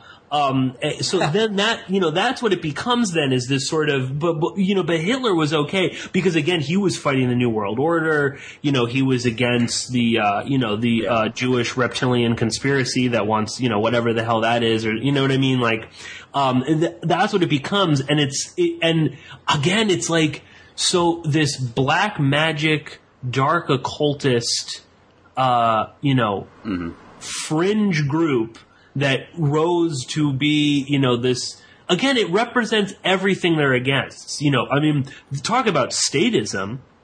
Yeah. I mean, you know, the whole, the whole country. Uh, and then also at the same time, you know, it's like a post World War II, that's, you know, that's what the CIA is doing. They're picking up all the Nazis. And they don't seem to see any problem with that either. Yeah, what do you mean, like uh, Project Paperclip, where they Yeah. allegedly uh, shipped a bunch of Nazis over here to work in the uh, laboratories in the states? Yeah, yeah, yeah, yeah. Well, and that, that's what I mean. They they won't mention that in you know that's the, again, and I think it's because honestly they really don't uh, care. They because they kind of they sort of like those groups. They they're fine, and that that Oh, yeah. historically that makes sense because it's all of these far right fascist groups that we're working with. Uh, you know, the Central Intelligence Agency or NATO or things like that. That's like what the whole Gladio network is. Yeah, Um, and then you got to ignore the eugenics programs that were that taking place here in the United States, and then uh, yeah, Hitler Time Time Magazine's Man of the Year. You know, Yeah, that kind of exactly. yeah. Well, and that's what, yeah, and it's just this, this sort of this like crazy logic where it becomes this, uh, you know, Hitler was good, he was an okay guy, you know, don't worry about it, um, uh, you know, just get on with your day. Uh, it, I don't know. I mean, I, I'm just, I'm still, it, it, it's that weird, this weird new trajectory that all, so many of these media outlets are getting into. Um, you know, and again, it's, and this is partly what, what sort of Josh Reeves in, in The Secret Right talks about is that, you know, by l- allowing yourself to get sucked into that, uh, that mindset that, you know, oh, Hitler was great, the Jews control everything, you know, Holohoax, this sort of stuff. Yeah. You're ultimately setting yourself up to be the victims of the very same thing that you claim is, you know, is so horrible. So it's like, you know, when the FEMA camps start up, you're who they're going to be going after, you know, because you're going to be this, this, you know, the great, just great justification. You know, because the people at the very top, while they, yes, they are, you know, neocons or, or whatever, they're crazy. I mean, they're not, politically, they're not like you at all, you know, and that's, you're, you're the excellent group that they're going to pick up on. Um, so, and, and that's another really powerful thing. Um, you know, I, I really can't recommend enough uh, Josh Reeves' The Secret Right, and he also gets into Jones and Ron Paul and all those other things. But it's an amazing movie, and Josh Reeves is by all, you know, he is a conservative. So, Oh, really? Okay. yeah, yeah, it's not, it's not like some, you know, I don't know, liberal sort of thing. He's definitely, but he's just saying, you know, it's, it's, you know, you're complete, you know, you're, you're, you're buying this whole, you know, Alex Jones talking about FEMA camps, but, you know, in reality, you're fulfilling all of the requirements to get into those FEMA camps and you don't even realize it. Um, and that's really scary. And that's again Yeah. the power that these alt media figures have to kind of take these people and again insert these outrageous ideas, um, you know, into this. And again, and it's just sort of like, you know, so okay, the Nazis are are okay, and then they all go and work for the CIA, and you know, the CIA is creating people like Timothy McVeigh, um, you know, or using him uh, to then commit these horrific acts alongside a whole bunch of other CIA people. And then, you know, they turn around and they then they start cracking down on all of these patriot people. So it's it's this crazy uh, game that's being played right now. And I don't you know, and, and I think so many people fall into this like, oh, this is, you know, this is the most alternative, you know, it's like once you get into the alt media, suddenly everything, you know, you have to have an alternative view on, on every single issue in the world, you know. yeah. Um, so then that turns into, you know, no one died during World War II or, you know, Hitler was real, you know, really, and it's like, yeah, I, I totally understand that, um, you know, I mean, talk about the, you know, the firebombing of Dresden, the firebombing of Tokyo. Right, and uh, then, all like, these uh, horrific things. Are those because you get this word thrown out there, atrocity, war atrocity, and stuff like that? I mean, that's pretty severe. I mean, mm. bombing the just daylights out of a, a, a city or something like that, and that was the Allies. You know, they just Yeah. bombing the crap out of everything, bombing the crap out of Japan, bombing the. But you know, that's oh, that's just what you do in war. But then over here in this other category, if you're if, if you're killing people a, di- a different way, and that's the whole Holocaust thing. It's like, oh, they killed them in the oven, so that instead of burning you alive inside your house, Yeah, they yeah, take you yeah. and burn you in an oven, and that's Yeah. somehow like that's, That's somehow uh, an atrocity. But we, we go ahead and roast you alive. I, I guess is that the is that the benefit? So you have the you're in the comfort of your home. Maybe you're sipping some iced tea. Here comes an incendiary bomb, and you're roasted alive. And then, well, at least you know the Allies didn't ca- cart you off to a different place to have it done, and that and that makes it. See, I mean, there is no really uh, kind of logical. Con- uh, there is no logical context for Yeah. th- these type of discussions. It's not. It's not ever framed into any kind of real.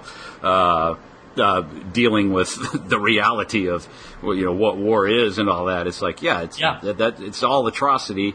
I mean, you could just categorize something else as being atrocity, uh, vilify, create a this eternal villain class that you can just harp on, and then have have the name Hitler synonymous with evil. And I, I just I don't buy into any of that garbage. I, I, I but I'm but with that said, I'm not saying Hitler was good. I, I don't No, no, see. It's like this. It's this like absolutist fallacy that I think it, people like r- readily kind of you know fall into is that well if you don't accept you know th- this and this and that out of officialdom like I've been uh, going with these ongoing debates with uh, atheists and stuff like that and then you know so it's like so if I don't accept their premise and when the and I'm questioning the the the, the foundational premise that their claims is based on then therefore I must be you know a hater of science like I Yeah, yeah, I yeah. don't believe in uh, any science. I shouldn't even be driving a car. That kind of Yeah, yeah. rig- absolutist absolutism, uh, logically, it's basically a straw man, so that you misrepresent the opponent, so that you can create a straw man based on it, and then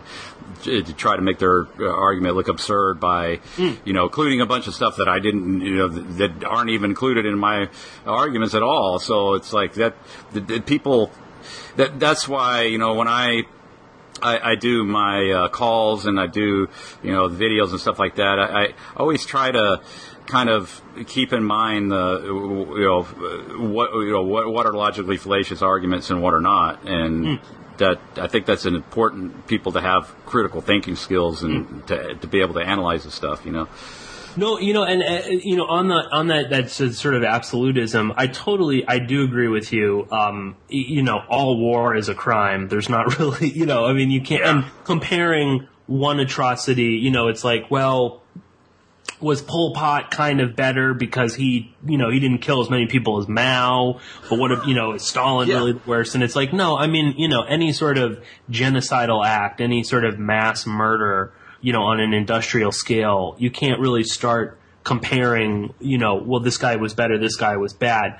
Um, but, and that's what's funny because that, and and tho- these these sort of neo-Nazi, you know, crypto-fascist people, they'll they'll play that. You know, they'll be like, well, you know, no one's looking at you know the across the atrocities of the, the communists, and it's it, that's true. You know, like you said, I mean, on the History Channel, you never really hear about what Stalin was doing, or I mean, no one really, you know, Mao. Is, there's still people, I've, I've, you know, I have people on Twitter tweeting me with, you know, they're talking about how they're self-professed Maoists, and it's like, what are you fucking insane? but yeah. um, you know, I mean, why would you ever want to be like that guy? But, um, you know, but at the same time, they'll then play this crazy logic where, you know, in, uh, uh, I think it was in the Alex Jones David Duke thing where, uh, you know, uh, uh, Alex brings up, oh, well, what about, you know, the collaboration of, you know, big business and, and the Nazis, you know, you know, big business in the U.S. and Nazis and, and, oh, well, that never happened, you know? Because again, you know, uh, Duke has got to play up this, I'm a populist, I, I don't like the big business class. Um, but I mean, he's just lying, you know. Then and then again, what happens is it it turns into this again. No, Hitler was good because he was against the bankers and all that sort of stuff. And then even when they talk about the, you know, he'll be, oh, but what about the communists? The communists. It's like, okay, let's talk about the communists. But then it just whoop, turns around into, and obviously, you know, all of the people committing this slaughter were Jews. You know, they were the you know Jewish communists. Um, so you know, they're they're they don't actually uh, they don't really believe in that whole um, you know, uh, uh, you know, all war is horrible. You know, the the West and the you know the Axis they were both evil. You know, they're only buying into this. Uh, you know, yeah, the West was really horrible, and you know, everyone else was good. Yeah. You know, uh, so there, e- e- and it's just crazy. And again, and people, I think they get into that mindset where they're like, "Oh, I want to hear about the other side," and that's a good thing. You know, we should. Um, but then they're they're they're they're you know. Uh, manipulated and molded into this sort of crazy view where again, uh, you know, Hitler was great. There was no, you know, there it wasn't. Oh, I mean, you know, look at the British royal family. I mean, they're first off, they're all German. you know, they're not even really British. They're all Prussian, uh, and they loved Hitler. But you won't hear that coming from these neo-Nazi groups. You know, um, uh, you know that that's nowhere to be found. Uh, the same thing. I mean, you know, there's no talk about the, you know, that oh, oh yeah, the Allies were bombing cities, and you know, the only places in the cities they didn't bomb were the American-owned, you know, companies that were still operating in Germany. Uh, because that never happened. Because Hitler was really against the New World Order and against the bankers, or he didn't really know what was going on. So it's like, you know, talk about a hoax. I mean, these people are being uh, yeah, I don't know. It's just crazy. I guess what bums me out too, I'll say this, Chris, is that like I didn't, you know, I got into this whole alt media, or at least producing alt media, not that long ago. Uh, and already I've just seen a crazy mark change from when I got in, and it, it seems like it's it's degrading more and more to the point where you just have, I mean, complete lunatics, psychopaths, true psychopaths. Um, you know, I had some uh, idiot, uh, you know, um, uh, emailing me uh, to be on my show. Uh, you know, and he had listened to an episode I did on this pedophile Jeffrey Epstein, uh, and then you know somehow thought that because I did an episode on Epstein, that I would love to have him on so he could basically tell me how no one died during the Holocaust.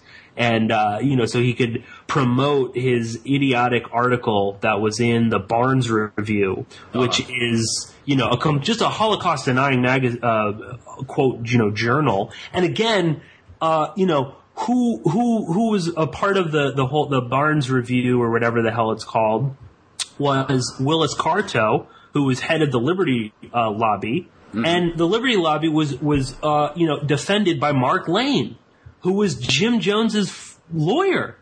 Uh, So the C, you know, and and Mark Lane is always a bit, you know, he uh, was the, the first JFK conspiracy theorist. So again, all of these groups are, you know, the, in the background, you have these major CIA people manipulating in the background. So it, you know, it's really like, what is going on here? Um, uh, it, it's really, uh, it, it's a, it's a crazy, uh, you know, um, reality that these people don't even realize, you know? Um, and they'll, they'll, they'll promote these people that were willingly working with CIA, uh, you know, agent provocateurs or, or informants or stuff like that. And they just seem to have no idea or they don't care. Well, that's how our mythologies are established through these intelligence agencies and, and, and all of that. And uh, yeah, one one thing about it too is if you look at some material that's out there, uh, I don't know, there's some stuff that's mentioned in. Uh, uh, some of like Fletcher Prouty, and he's a, a dubious character in and of himself, but uh, right, yeah, and then he's, but you know, he makes mention of how the you know the CIA and uh, you know some coups that were taking place in South America and stuff like that. He relates accounts of them uh, putting on street theater so that uh, you know you, you you know it, it's about perception management, psychological warfare. You know, if you create oppression in, in, in somebody's mind that something's going on, I mean that's all really needs to take place. But yeah, they would engage in mock battles people fall out on the street, uh, you know, appearing to die, and then uh, and then you know the, the then later when the smoke clears and kind of uh, they they they pick up the body, they throw in the truck, they get they drive out of sight, and then they all go have some beers, you know, and it's like good times, you know, and uh, that it, CIA's been doing this man for you know I think since their inception. Yeah. And uh, so, you know, I think there's this uh, sort of uh, kind of idea that is, you know, what you know, everything that we're told is, you know, based upon some true true to life event. It's just what, and then then we're asked, okay, what what side of the fence do you come down on? And then it's it's so it, the initial premise never gets examined. It's like, okay, did that even happen in the first place? And I think a lot of people have a lot of trouble with that because they've never kind of uh, been in contact with all these different. Uh, uh, bits of circumstantial evidence that are kind of floating around out there that kind of points in the same direction of like uh, a lot of stuff being just completely stage managed, stagecraft, and uh, you know I, I you know I talk about that a lot, and it uh, I think it bothers a lot of people because it, you know it's it's it, it, they'll they'll re- retort with well you know you're one of those guys that think everything is fake and it's like well Mm-hmm. no that's the uh, yeah you, you're making a straw man argument again and you're you're trying to mischaracterize me as uh, you know every the, the everything is fake crowd but um, no you know it just what I've tried to do is point out that uh, you know whatever that we're told, you know, and it comes from an official source, no matter how many you think eyewitnesses or whatever were to it, you know, because like, you know, if you don't know and you weren't there, uh, you keep in mind too that you could pay anybody to say anything on film. I mean, I don't know why that's so hard for somebody to understand. And then you have a documented record of an eyewitness, and then, but. Uh, evidentiary records are uh, if you if you have the mechanism of uh, officialdom at your disposal, you could create whatever record that you want, and it goes into the history book. And then once it once that happens, it's established as fact. And I think that uh, that's that's missed out on a lot of people. They they, but I think some of the way around it, the only I think true way around it is you know you take each individual claim and you uh, you could do your analysis on it individually and say, okay, does this does this shit line up? Does this make any sense? And then if it doesn't, y- you may be able to um, uh, confidently draw the conclusion that may, maybe that didn't even happen. You know what I mean? It's like maybe that you know it, the reason why I believe it and many many other people believe it is because we just assume that all this stuff has been checked out because it, couldn't possibly be around out there without somebody checking it out. So it's it's really bra- based on this presupposition that you know, and I think it goes to what uh, a lot of people refer to in certain other arenas as quote unquote peer review. Like okay, so a scientific paper gets published and it's out there, and so therefore it must be legitimate because somebody would have found it out by now if it wasn't. But that that brings with it so many presuppositions. It's ridiculous. Like okay, what exactly are you talking about when you're talking about an expert? What are you talking about when you're talking about a peer? and those things are never defined. So it's like, yeah, and we don't even have the language to articulate any of this stuff. Or I mean, I mean, we do, but we don't use it. So, and it's left out of these uh, discussions that often get brought up. So uh, yeah, there's all that. You know, it's like questioning the underlying premises of any claim. I think is is something that is uh, a lot of the talk radio, a lot of alternative media and stuff like that is deficit, man. They're really deficit in that, and and, and it it. Uh, it- what uh, what people are, I think, prone to do is, you know, you, you start with the jumping off point, and which is a which is the unexamined premise, or and just go from there, and uh, start to formulate a line of uh, reasoning argumentation based on your unfounded premise. You know, and it's like that that that is something I think that we have to address. Yeah, oh, and I think there's also just uh, you know the the problem with the alternative media is I mean there's just no one actually does uh, no one really does investigations anymore. Yeah, you know, I it's, uh, mean, just, pick oh, up the that- freaking that's the phone, you know? Yeah, let's just follow it. This is the thing. Okay, you know this is trending. You know, on whatever above top secret or something like that. Uh, so this is what we're all going to do. Um, you know, I mean, Infowars or, or or Global Research, you know, they're they're famous for that. I mean, they'll just print anything. Um, They don't even you know remotely care what it is. Uh, and then they you know and then and then they won't reprint retractions. You know they won't say oh we we screwed up on that sorry. Um, you know instead they'll just sort of go with whatever. Um, and that's just a you know that's like overall that's just like a big problem throughout the alternative media right now. But I think that's how a lot of you know the more insane things get out there. Um, Well, there's this presupposition too. I think that addresses what I, uh, I just got through talking about with this quote unquote peer review. I, I know that there's a specific classification that deals with you know uh, scientific published papers and journals and stuff like that, but it, it's also something that you could carry the, basic premise of it.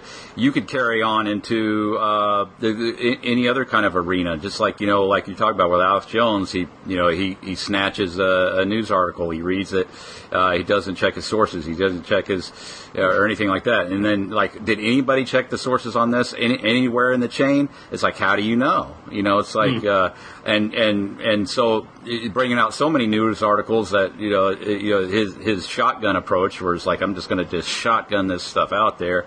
It's like, yeah, how do you how can you uh, frame that within some kind of a workable a way to figure out what's really going on. You, you, you can't unless you want to go take each individual article and go do your own digging on it and, and do your own, which nobody's going to do. No, I know it, it's it's pretty pathetic. Um, and, you know, and these people call themselves truthers. Um, you know, I mean, it, it, I mean that's why the term truther has become a joke. Um, it- I mean, there's there's nothing people just don't even.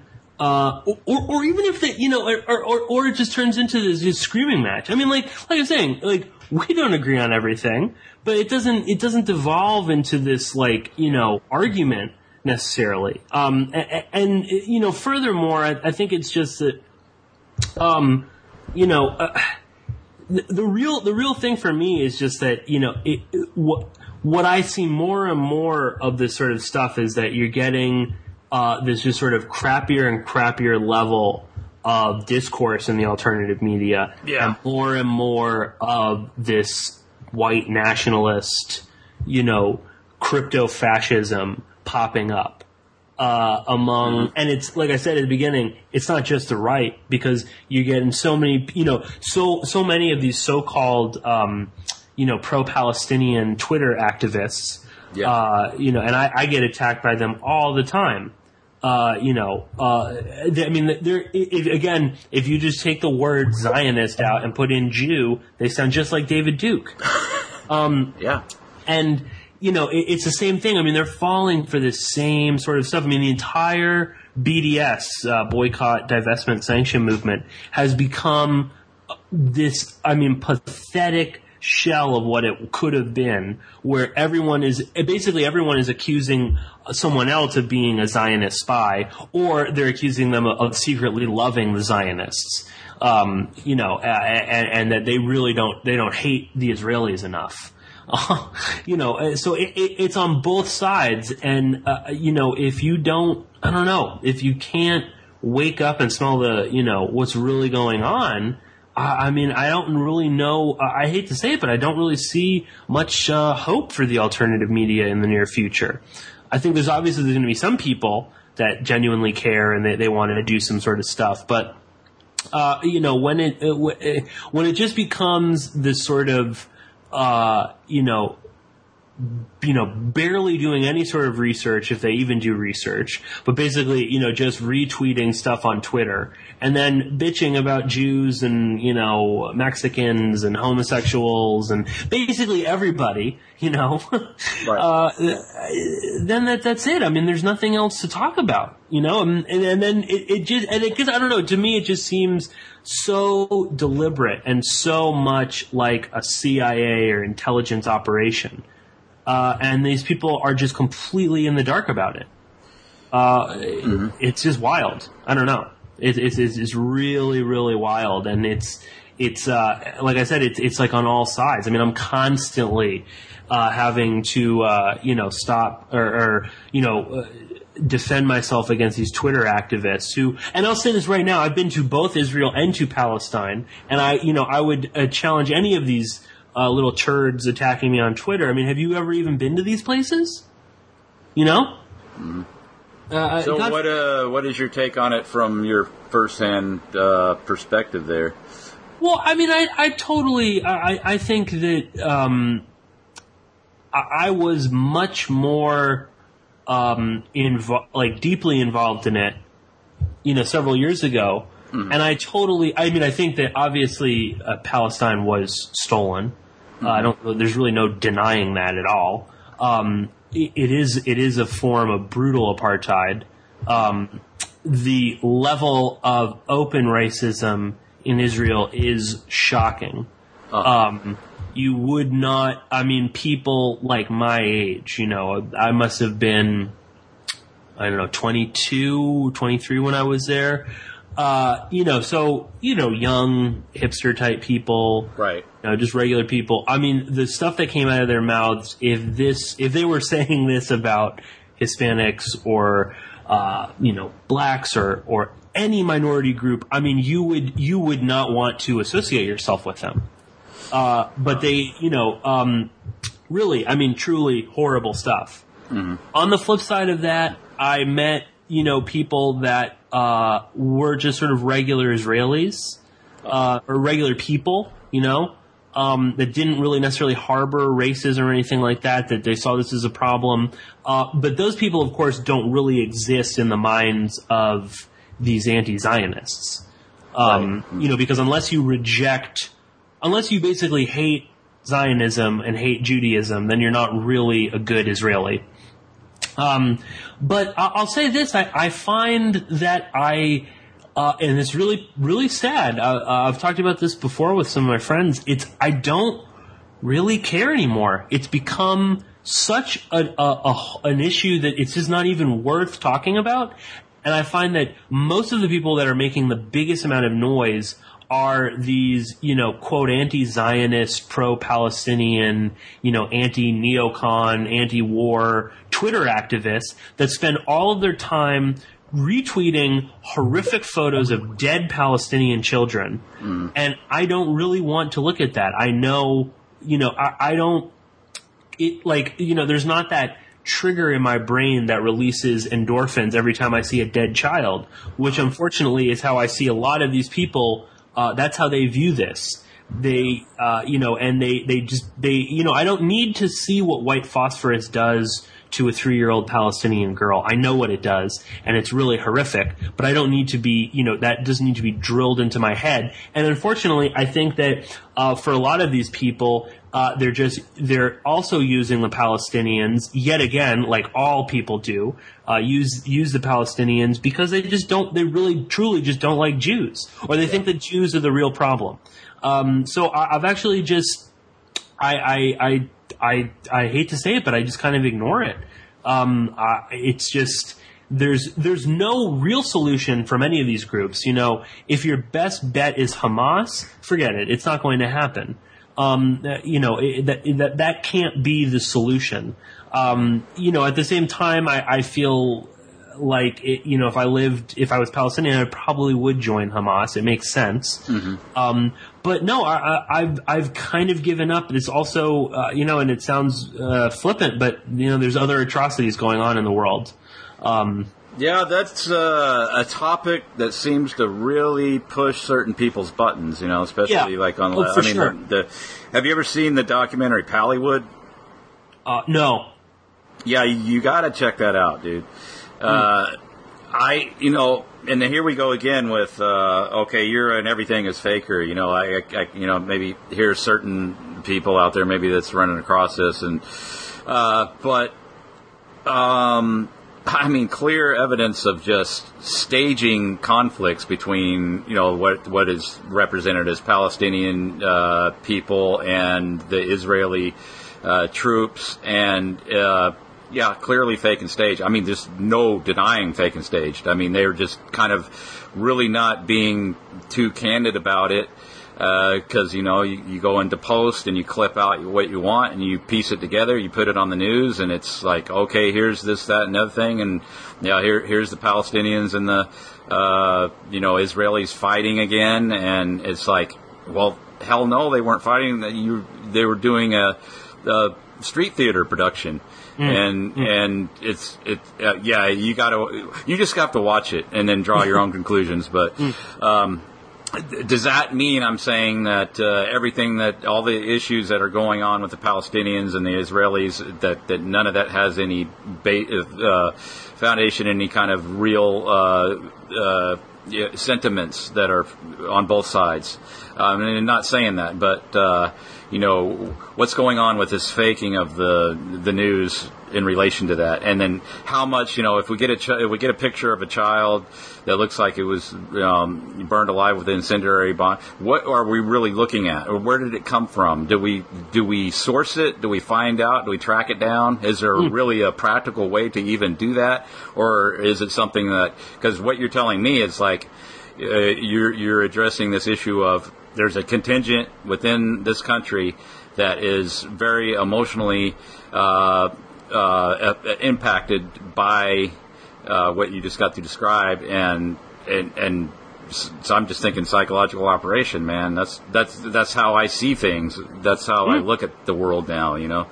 Um, I, but then it's like I don't know. I wasn't there though. Yeah, I've like uh, I, I haven't been to Israel, so. Um, Oh, so well, I- I mean, that's the biggest. The, the people making the most noise have never Yeah. been to either place, and uh, y- you know, and actually met a Palestinian person, met an Israeli. Um, and again, I mean, this isn't to defend one side or over the other.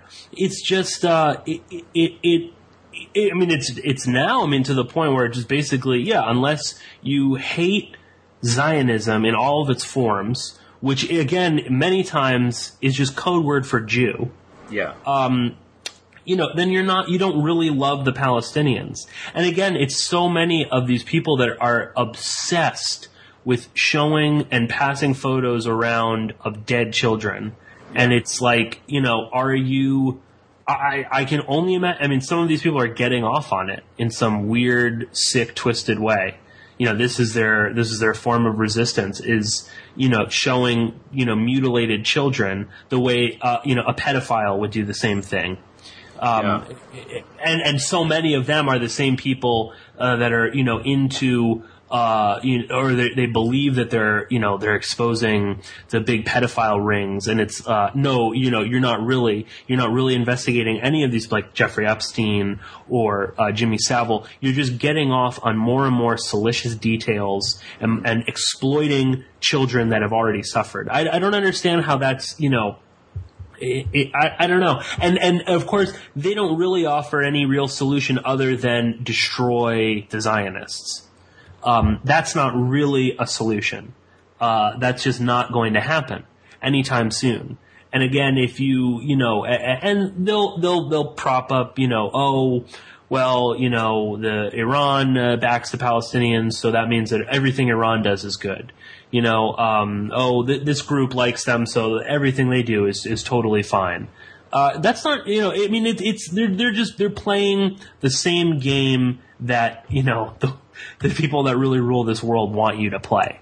Um, and again, they, they, they won't go any deeper into certain issues. You know, they all they all think that like the you know the the Mavi Marmara attack uh, was you know this this horrible thing, and you know these n- dickheads like Ken O'Keefe will go on and, and spew a bunch of nonsense. Uh, and whereas if you start looking into the Mavi Marmara attack, you can see that the whole thing was being orchestrated from the very beginning by Mossad and uh, Turkish intelligence, and that Have that was s- all a plan. Have you seen some of the stuff out there that uh, is critical of that whole Iron Dome stuff? I mean, dude, it is absolutely ridiculous. It's like it, it is so incredibly fake, and it's supposedly the Hamas firing missiles into um, Israel, and. Um, yeah, you got to look at that stuff too, man. Oh yeah! Oh no, no, no! Of course, yeah, yeah, no, right, yeah, no, no, Yeah. no. The Iron Dome is a complete. It doesn't do anything. No, Um, it's an absolute yeah. farce, man. I mean, Oh yeah, yeah. Well, and it's an absolute farce too that any of the weapons that Hamas fires could do any damage. They're bottle Yeah. rockets. Um, Yes, you know. So what else about it is you know a complete farce? And then you know I, it, you know, it's almost like now. Well, it's like I talk about a lot. It's like something becomes an industry, something becomes, uh, and and now it's almost like kind of just a byword, a brand, or something like that. The Palestinian uh, struggle or Yeah. uh, trademark, you know, put a TM at the end of it or a registered Mhm. mark on at the end of it, and and and it's it's this cause celeb thing that uh, you know, and you what you described, I've seen the same thing too. It just gets people so incredibly fired up, and and it's like well, that's how people make Yeah. their whole careers. You know, you can, you can make an entire career in the alternative media, getting paid, I would assume, somewhat well, writing the same freaking article over and over again. Uh, and, and, and all you're really doing is just exploiting the Palestinians Yeah. like But- they've been exploited, you know? Yeah, here's another thing too. It's this it's this prospect that you have these um, people. I'm not saying they're not at odds, but and you you described there's like a lot of racist, very virulent racist sentiment and stuff like that, and I I, I don't deny it, but but the idea that there's these people living in these close quarters like that that are, are at, at perpetual constant uh, blood boiling conflict with each other. I, d- I don't believe that humans actually function that way. Um, I think what probably, to a large degree, has happened is that okay, you settle into a routine just like everybody in the, else in the world does. You, your your captors or whatever become you come become familiarized with them, seeing them every day. Oh, and then you notice, oh, there he is behind the bush taking a crap. Oh, he's an Israeli soldier. Oh, I do that too. You know what I mean? You you you're you're getting the, on this uh, level footing with each other because that's just inevitably going to occur. And then you know over the years as it progresses and more and more familiarity, you know you, you're you're eventually just kind of doing a, a, a, a by the numbers game where you know it's like oh you know fuck you Israeli and he's oh fuck you too okay then have a good day and they go punt. You know it's like the old uh, cartoon with the sheepdog and the and the wolf. It used to be like a Warner Brothers cartoon, and then they would just battle it out all day. The, the wolf's trying to get the sheep, and the sheepdogs, you know, knocks him over the head or does whatever, and it's kind of a back and forth, back and forth thing. But then it, it it it shows them like at the beginning of the cartoon or at the end of it, they go and, and punch the time card and go out and say, "All right, see you tomorrow, George.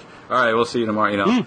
And I, I, I'm not saying that's what the Palestinian thing and the Israeli thing uh, is, you know, uh, but but I can't I, I can't help but imagine that is, especially after seeing Pallywood, that there is some truth to that. Uh, Well, I mean, you can look. I mean, the the, the Palestinian Authority uh, obviously collaborates with the Israeli government and with the American government, who is oh well, yeah, well we know the they're ultimate, connect- yeah, we know, they're connected at the top. paymaster. Yeah, yeah. Yeah. No, no, it, it, it, it, know all of these things. And I mean, this is, again, this is, I mean, Netanyahu is a terrifying individual. Um, you know, and if someone, you know, bumped him off, I would be pretty happy about that. Um, but, you know, uh, uh, uh, also then, you know, the other problem is with this, Chris, is that then it, it goes from this, the Israelis are oppressing the Palestinians to the Israelis are involved in all, all world events, you know, all major terrorist attacks are really Israel. You know, the biggest one obviously being 9-11. Um, and anyone that then disagrees with that, you know, that notion that Israel is really behind everything, uh, you're, you're some sort, I mean, I, I've, I've, I've been called over and over again, you know, as, you know, a mole, as a disinfo agent, um, soft on Israel, all of this sort of stuff. And and and and and this this again coming from these quote unquote people that are opposed to war you know uh, they, they they bandy about the the anti-war label um, but the, you know they, they would be fine with wiping out Israel. Off you know what I mean? Um, it's it's just crazy. It, it's really, uh, and, and that's the problem is that then they fall into that. Oh well, Israel is really behind all world, you know, all all terrorists, you know, ISIS, Al Qaeda, all these things. They're really all just Mossad agents, and then then that turns into oh, and and you know, I mean, of course, obviously the the, the Jews control the whole financial world, and they control this, and then suddenly, next thing you know, you're listening to David Duke videos and you're oh yeah i mean he's speaking the truth you know everything is the jews the jews the jews um, so yeah i mean that's that's and that's that's partly why I, I, I kind of shifted away and as i said i was very involved in uh, you know the uh, you know, the, the, the Palestinian, uh, you know, uh, Israeli, uh, you know, movement or, or whatever, you know, however you want to call it. I, mean, I was deeply involved in that in college. Um, as I said, I was, I, have been to both, uh, places. Yeah. I spent Did you go there. to that, uh, they said they got a really nice shopping mall right there in the Gaza Strip in Palestine. Oh, I don't know. Maybe they do. Yeah, I, I was I was in Ramallah, um, which is the the five star uh, you know occupation. Yeah, uh, we, we were talking about this a while back. I remember uh, the Palestinian conflict and all that, and they said, "Oh yeah, in, inside the occupied territory where it's you know we're told it's like oh it's it's basically like an open air concentration camp, and the Palestinians and it's like oh yeah they got like a nice mall, and they go in there and it's like oh food court, oh yeah food court. Well, I mean again, of, of course within that, I mean it, it, you know uh, Gaza is basically a big prison, but let's not pretend like there aren't rich people in Gaza. You know, let's not pretend like there aren't people in Hamas that are making money off of this. You know what I mean? Right, yeah. Um, and, and I wonder too sometimes how much they really want to, uh, stop fighting because if they stop fighting, then they don't have, they don't have the power that they have right now. Um, so you know, I mean, that's food for thought. But but to to go back to what I was saying uh, before, I mean, why I've sort of shifted away from this is because it, it is also it, it is this like gateway drug to a whole bunch of other shit that I just don't want to be associated with, or I just don't have the time. You know, I'm I'm interested in in a bunch of other things and focusing on uh, you know death and destruction in the Middle East again. You know, they they're not talking about Yemen no one seems to care whatsoever what's going on there, and that's the Saudis doing it, you know? Um, but according to all those people, all the Saudis are, you know, they, they, don't really do anything, you know, because Mossad really controls all of them. Um, and, and, I mean, it's the same thing. I mean, you and John have talked about this before. You know, it's like the reptilian stuff. It, it's just if that's your if that's your friggin' worldview, then what's the point of doing any investigating? You know, because yeah, or... then it's just it's just the reptilians we had a guy come on one of the calls, and he was giving us information about uh, nanobots, you know, and how. you know, we're just, you know, maybe a, maybe a half, maybe five years away from, you know, turning the switch on the nanobots, and then they're going to go ahead and you know commandeer our cerebral cortexes, and then uh, we're going to be, you know, it's a new world order with a flip of swi- flip of the switch, and it's like okay, mm-hmm. then it's game over. Just go, go, uh, yeah, go get a uh, I don't know. Just go, go to go to dinner or something and forget about right, it. Right? No, I mean it's it's just put your head in the sand and uh, you know, or or it's like you know, right? It's like flip on, you know, NBC and, and watch you know The Voice for three freaking hours. you know what I mean? It's like that's that's the that's the problem. That's you know, it, and it's also I mean these people. Uh, and this is a broader thing with a lot of the alternative media. It's just they don't know how to turn off Twitter or Facebook or the internet. You know, they can't turn off InfoWars. Um, you know, they have to, the second they wake up, they've got to, you know, they got to tweet something about this. They, they can't actually, uh, function in the real world. Um, and of course, th- those are the, the perfect candidates for whatever sort of transhumanist, um, you know, uh, agenda there might be. Those are the perfect people because they're already, uh, they have, you know, they've already completely uh, connected to their computers. Mm-hmm. Oh um, yeah. You know, so it's already yeah, it's already underway. Yeah. That, the, that that aspects of it. Yeah, I, I, wanted to read this one paragraph from the same article. It, it's probably the last one I'll read out of it, but. Uh, uh, James Lloyd, by appealing to their feelings rather than their sense of reason, used this social perception to to uh, bind followers to himself, giving them the belief that the group of remnant, quote unquote, Christians uh, which he and his followers belonged to, were a superior class of people, and he entrusted his targets with this self serving propaganda to ignite a self of belief in better days. They alone, he intoned, would survive the coming destruction of America, and he identified as enemies anyone he considered a threat to his best interests as opposing God himself. Anyone who did not support Lloyd's doctrines were considered inferior. He maintained that he was a great quote unquote prophet who presented a forceful opposition to the legions of the devil. Uh, James Lloyd uh, taught that the true believers of Jesus Christ would purchase long-term survival food, which James himself uh, sold as a middleman, shipping the product that was actually produced by Steve Quayle's Safe Trek Outfitters.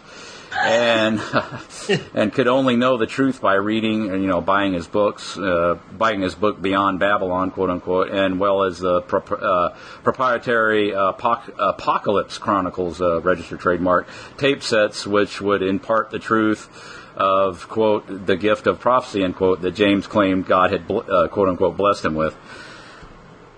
So there you go. Yeah. It's it's yeah okay. We tie it into bib- biblical prophecy. Uh, you're the true Jew, uh, white man.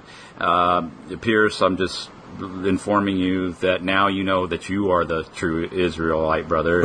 I'm white Yeah. too, and it, so you know get your survivalist seeds, build your bunker, and Get- get, ready for the yeah get ready for the shit to hit the fan, and then we're going to emerge victorious because you know we listen to uh, you know Patriot Radio. Yeah, no, no, I uh, that's uh, uh, I mean that's in a nutshell, right down to the you know buy our stuff or else, you know Midas get, touch. get ready because yeah, you're the remnant, and it, it, it, it's uh, it, uh, it, it's it's upon you, you know, to survive, Mm. and uh, you know then I, yeah, what happens after that? I guess they go re- repopulate and then get the you know true true republic. That's yeah, and then there's so much more too that could be brought into this discussion too. I think we haven't even really touched upon is this. Uh, because I, I think it's important to bring in the the wider world of uh, Christian evangelicals, and you know like John Hagee, and uh, you know okay that we're in the end times and stuff like Yeah. that, and uh, you know this is the, anything that erupts in Israel, it's like oh this is the trembling cup.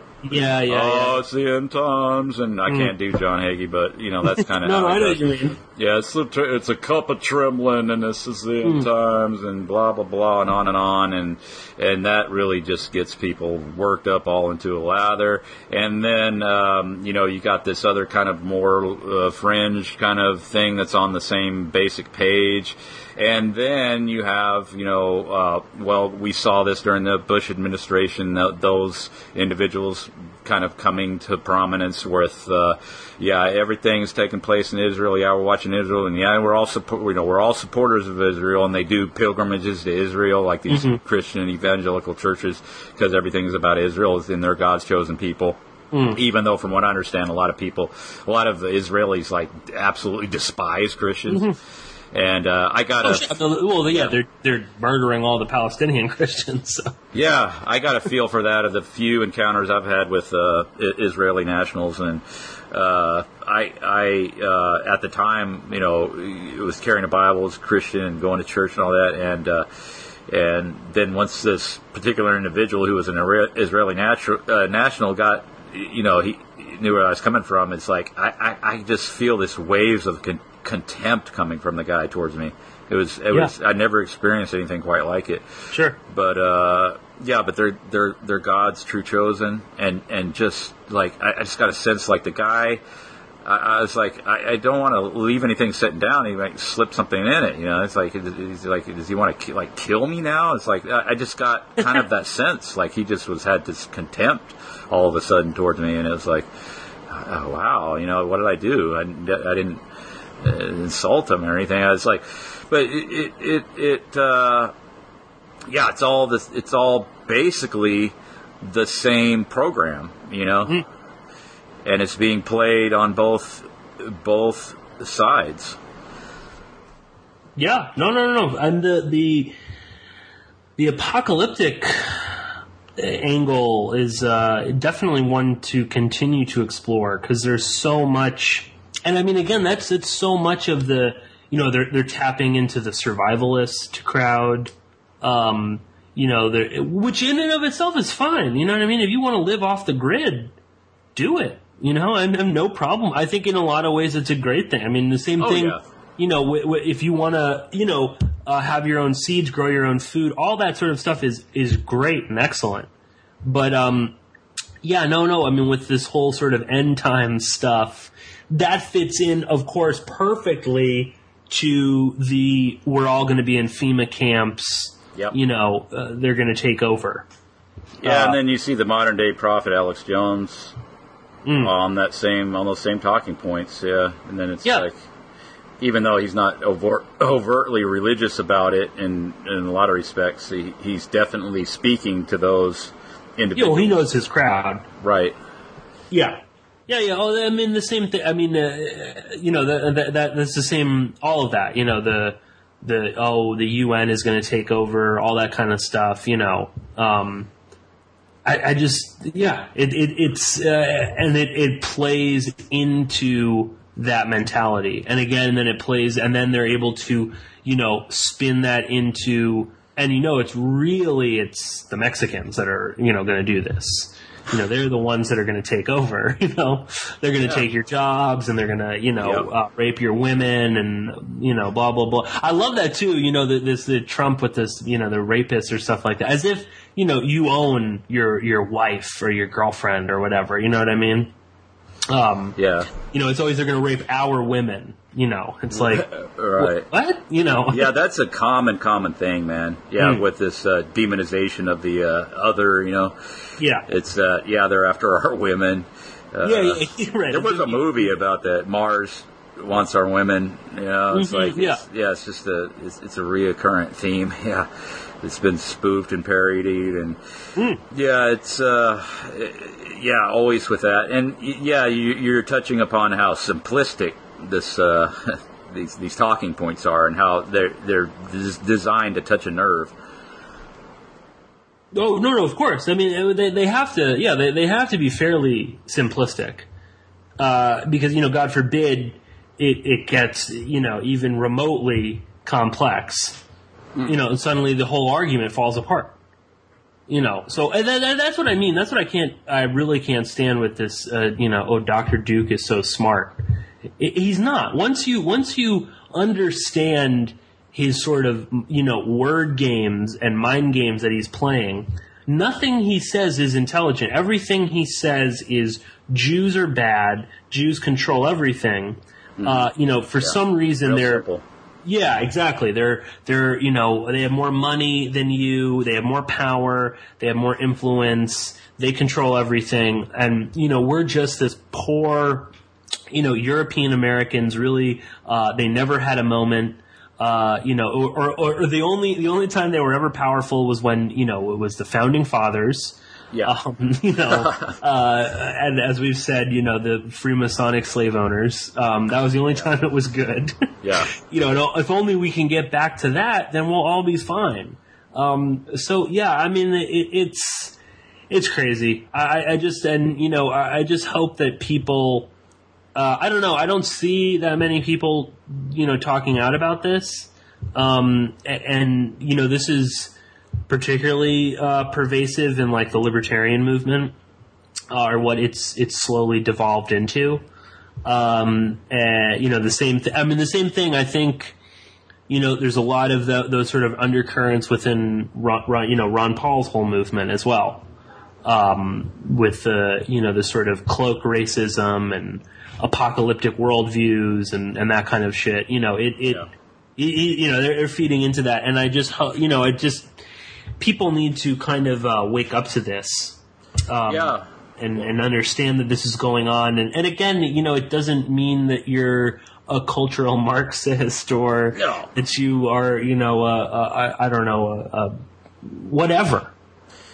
Yeah, because uh, well, uh, real quick, I wanted to say something about David Duke. Is that uh, Alex Jones? I, I've listened. To, I listened to him for a long time, uh, years, you know, back in the '90s and stuff, and uh, uh, he would he would uh, talk about how the Ku Klux Klan are really feds. You know, they're FBI. They're Yeah. you know so thoroughly infiltrated that you know they're they're indistinguishable from just you know another branch of the FBI, which does make a lot of sense. I mean, if if Yeah. they, would have to be infiltrated, but. Uh, so yeah, did he bring that up with David Duke? I don't. I don't recall him asking him if, if David Duke was uh, ha- what his what his particular relationship was to the FBI. Oh no! Well, no. I mean, well, no. All David Duke says, anytime you ask him about his, uh, you know, affiliation and being a grand wizard of the KKK, is just that the Ku Klux Klan was a non-violent, you know, uh, group that uh, promotes civil rights, and you know, they're really just misunderstood. You know, the same way that Hitler was. Yeah, Uh, and then ignore Freemasonry. Like Albert Pike was the founder of the Ku Exactly. Klan, and he's Yeah, exactly. Oh no, no, of course. I mean, yeah, exactly. No, no, no. Of course, of course. Yeah. Yeah. Um, oh, sure. And then wrap up Christianity and all of this in a neat little bundle. Um, you know, again, as if there's nothing occult in the Christian religion. uh, yeah, no, no, no. Of, of course, no, no. That's a yeah. I mean, that that that's all that David Duke has to say on that topic.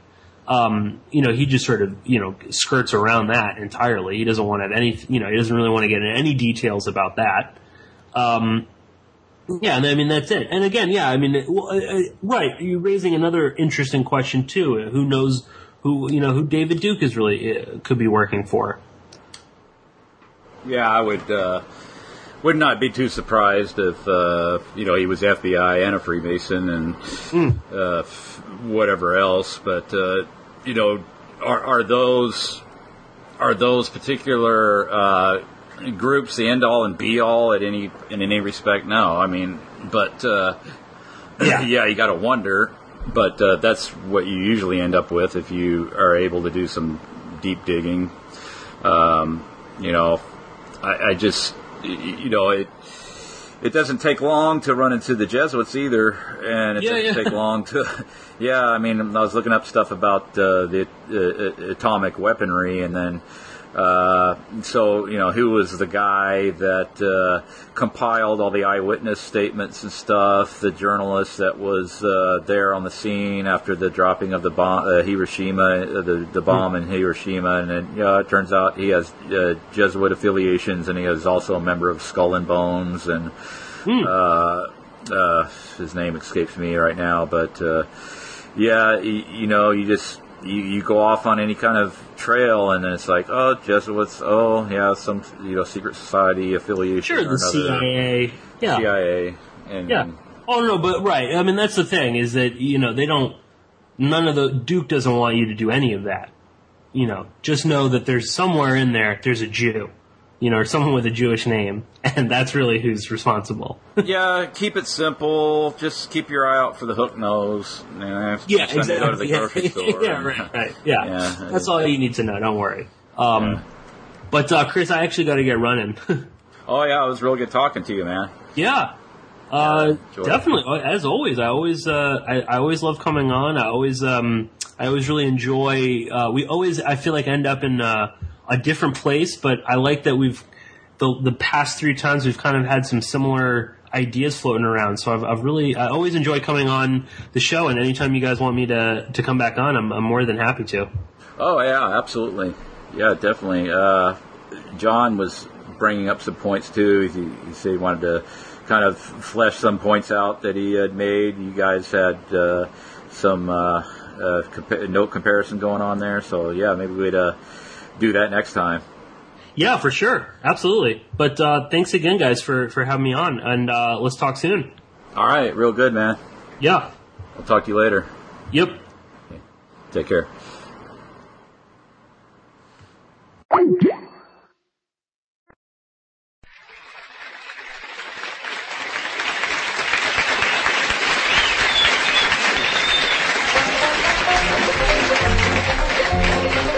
Oh, we're meeting at the courthouse at 8 o'clock tonight. You just come in the door and take the first turn to the right. Be careful when you get there. We'd hate to be bereft, but we're taking down the names of everybody turning left. Oh, we're the John Birch Society, the John Birch Society. Here to save our country from a communistic plot. Join the John Birch Society. Help us fill the ranks. To get this movement started, we need lots of tools and cranks. Now there's no one that we're certain the Kremlin doesn't touch. We think that Westbrook Pegler does protest a bit too much. We only hail the hero from whom we got our name. We're not sure what he did, but he's our hero just the same. Oh, we're the John Birch Society, the John Birch Society. Socialism is the ism dismalest of all. Join the John Birch Society. There's so much to do. Have you heard they're serving vodka at the WCTU? Well, you've heard about the agents that we've already named. Well, NCA has agents that are flatly unashamed. We're after Rosie Clooney. We've gotten Pinky Lee. And And the day we get Red Skelton, won't that be a victory? Oh, we're the John Birch Society, the John Birch Society. Norman Vincent Peale may think he's kidding us along, but the John Birch Society knows he spilled the beans. He keeps on preaching brotherhood, but we know what he means. We'll teach you how to spot 'em in the cities or the sticks. Or even Jasper Junction is just full of Bolsheviks. The CIA subversive. And so's the FCC. There's no one left but thee and we, and we're not sure of thee. Oh, we're the John Birch Society, the John Birch Society. Here to save our country from a communistic plot. Join the John Birch Society, holding off the Reds. We'll use our hands and hearts, and if we must, we'll use our heads. Do you want Justice Warren to be your commissar? Do you want Mrs. Khrushchev in there with a DAR? You cannot trust your neighbors or even next of kin. If mommy is a commie, then you gotta turn her in.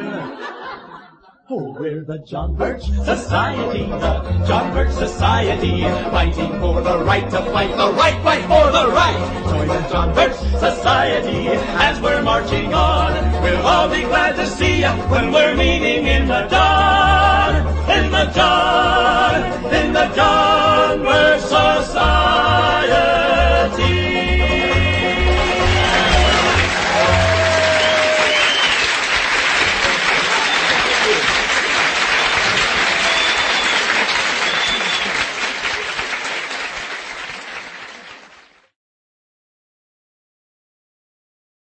With Lucky Land slots, you can get lucky just about anywhere. Dearly beloved, we are gathered here today to... Has anyone seen the bride and groom?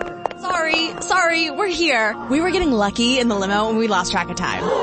No, Lucky Land Casino, with cash prizes that add up quicker than a guest registry. In that case, I pronounce you lucky. Play for free at LuckyLandSlots.com. Daily bonuses are waiting. No purchase necessary. Void where prohibited by law. 18 plus. Terms and conditions apply. See website for details.